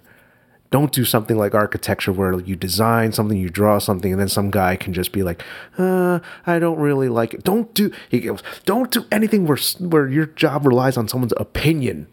Uh, yeah. you know. So he he pushed me away from anything like, as far as for a job in this case, pushed me away from things that were subjective. He still kept me in a lot of arts. He still had me going into piano. He still had me going into band, but as far as a job, he he he said to stick to something where where like if you get quote the right answer to something, that's all that matters, and that's what you get uh, paid for. So that way you don't get. I, I guess like he must have had a project where he worked his ass off, and the guy just. It, yeah. I, I don't really like it, so you know you have to fix this or, or fix that, and like my dad had to work like e- even harder, so he worked in something somewhat subjective, but at the same time, like when when I see like the work he does as far as art, it, it's a com, it's beautiful. It's a combination of so much, along with uh, aesthetics. So I can kind of see where that.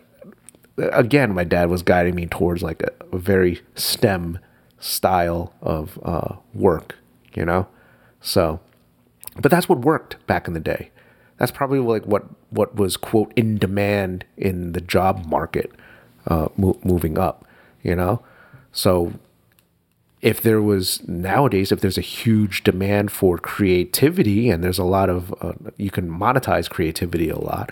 I'm sure my dad's advice would have been really bad advice, Right. Like like Yep. moving on. So it's just kind of like what is, what is the market by the time Warren is uh, of age? What is that going to be? And then and then you would hope that he's rounded out in whatever skills or like has those kind of like has competence in that area to, Yeah. you know. Yeah.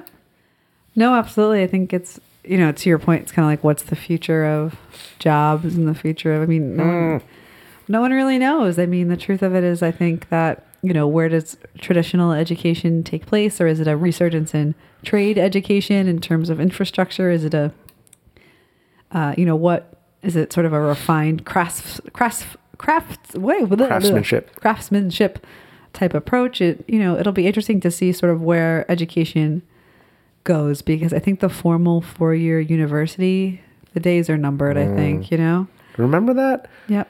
You, I think were you the one who who, who told me? It, it's like back in the day there was a certain point where like on uh, like only a third of the country or even less had a college degree and that was what like was the key to breaking into the upper echelon of earning potential or something like that right Yeah, I think you know. I think at a certain point that was the case, and I think to be fair, for many jobs you still need a degree. Mm-hmm. Uh, however, at what point, when everyone has a degree, does the degree become mm. meaningless, mm. or does it just become like high school, where it's like you have to have high school? We all know that, and then it's like, okay, well, how do I monetize the next tier of education? Then is it masters? Mm. So now you need your masters to get into the next echelon, or maybe it's eventually a PhD. So, you know is education a for-profit business? It gets into like a larger conversation about education that we can cover at other time but I think what your topic of, as far as what you originally were talking about, schooling, I think there's a pattern there,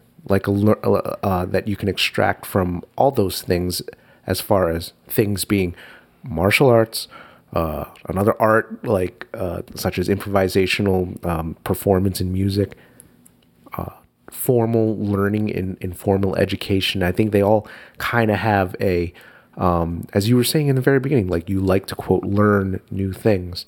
I think there's a general, like, kind of like meta pattern that you can extract from all those areas as far as like learning that there is a, a learning process where you even said the keywords that you're actually like self-teaching yourself um, certain things or like self-learning right you don't have an actual formal as you said facilitator or a teacher you know looking over your shoulder grading you telling you do this study this read this next chapter for for tomorrow.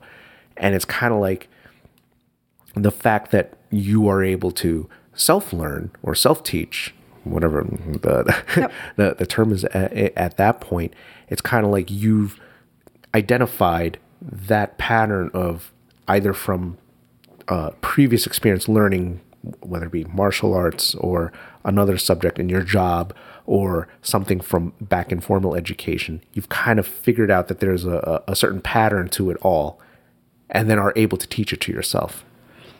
yeah no i think it kind of to your point you know maybe it's just been having a formal education has then sort of structured you in a way to help sort of figure out your own path for success. I think what you're talking about also is you know different learning styles as an adult and Yep. how do you how do you learn best and how do you how do you learn new things and are you a visual learner? Are you a, uh, written like do you learn by reading or by seeing or by doing? And talking a lot about that and i'm a very visual learner in terms of like mind mapping in my head i you're also very results based. i am very results based so i tend to uh, try to find sort of visual patterns to help facilitate processes and and workflows and things in my adult life and sort of if i carry those things over then i can generally learn a lot. I was going to say almost anything, but that kind of sounds Oh, it's a little true. pretentious, but you know, you can learn a lot, right? If you apply, you know, things that have made you successful in terms of learning things in the past. The bad thing about that is when you don't learn something, you know it's completely your fault and exactly why you What do you didn't learn mean it. you don't learn something? What do you mean? like if you're if you're not like as committed as you would be to wanting to learn something, you obviously can identify where you went wrong fairly easily and hate on yourself about it. When was the case of that for you? I've been trying to learn a language for like Ah. 30 years. I still can't do it. Well, you learned Python I, in a well, way. in a way. Well, you no, you did, and then and then at a certain point, you you remember I said you're very results based. You saw the results that you were getting, but you didn't. It wasn't. It wasn't the res. You were getting results. It wasn't the kind kind of results that you were felt you needed at the time to stay inspired and stay interested to keep on going. True, but You it know? definitely did appl- like help me understand concepts that I do apply presently. Exactly. Yeah. So probably, you know, I would I would say it's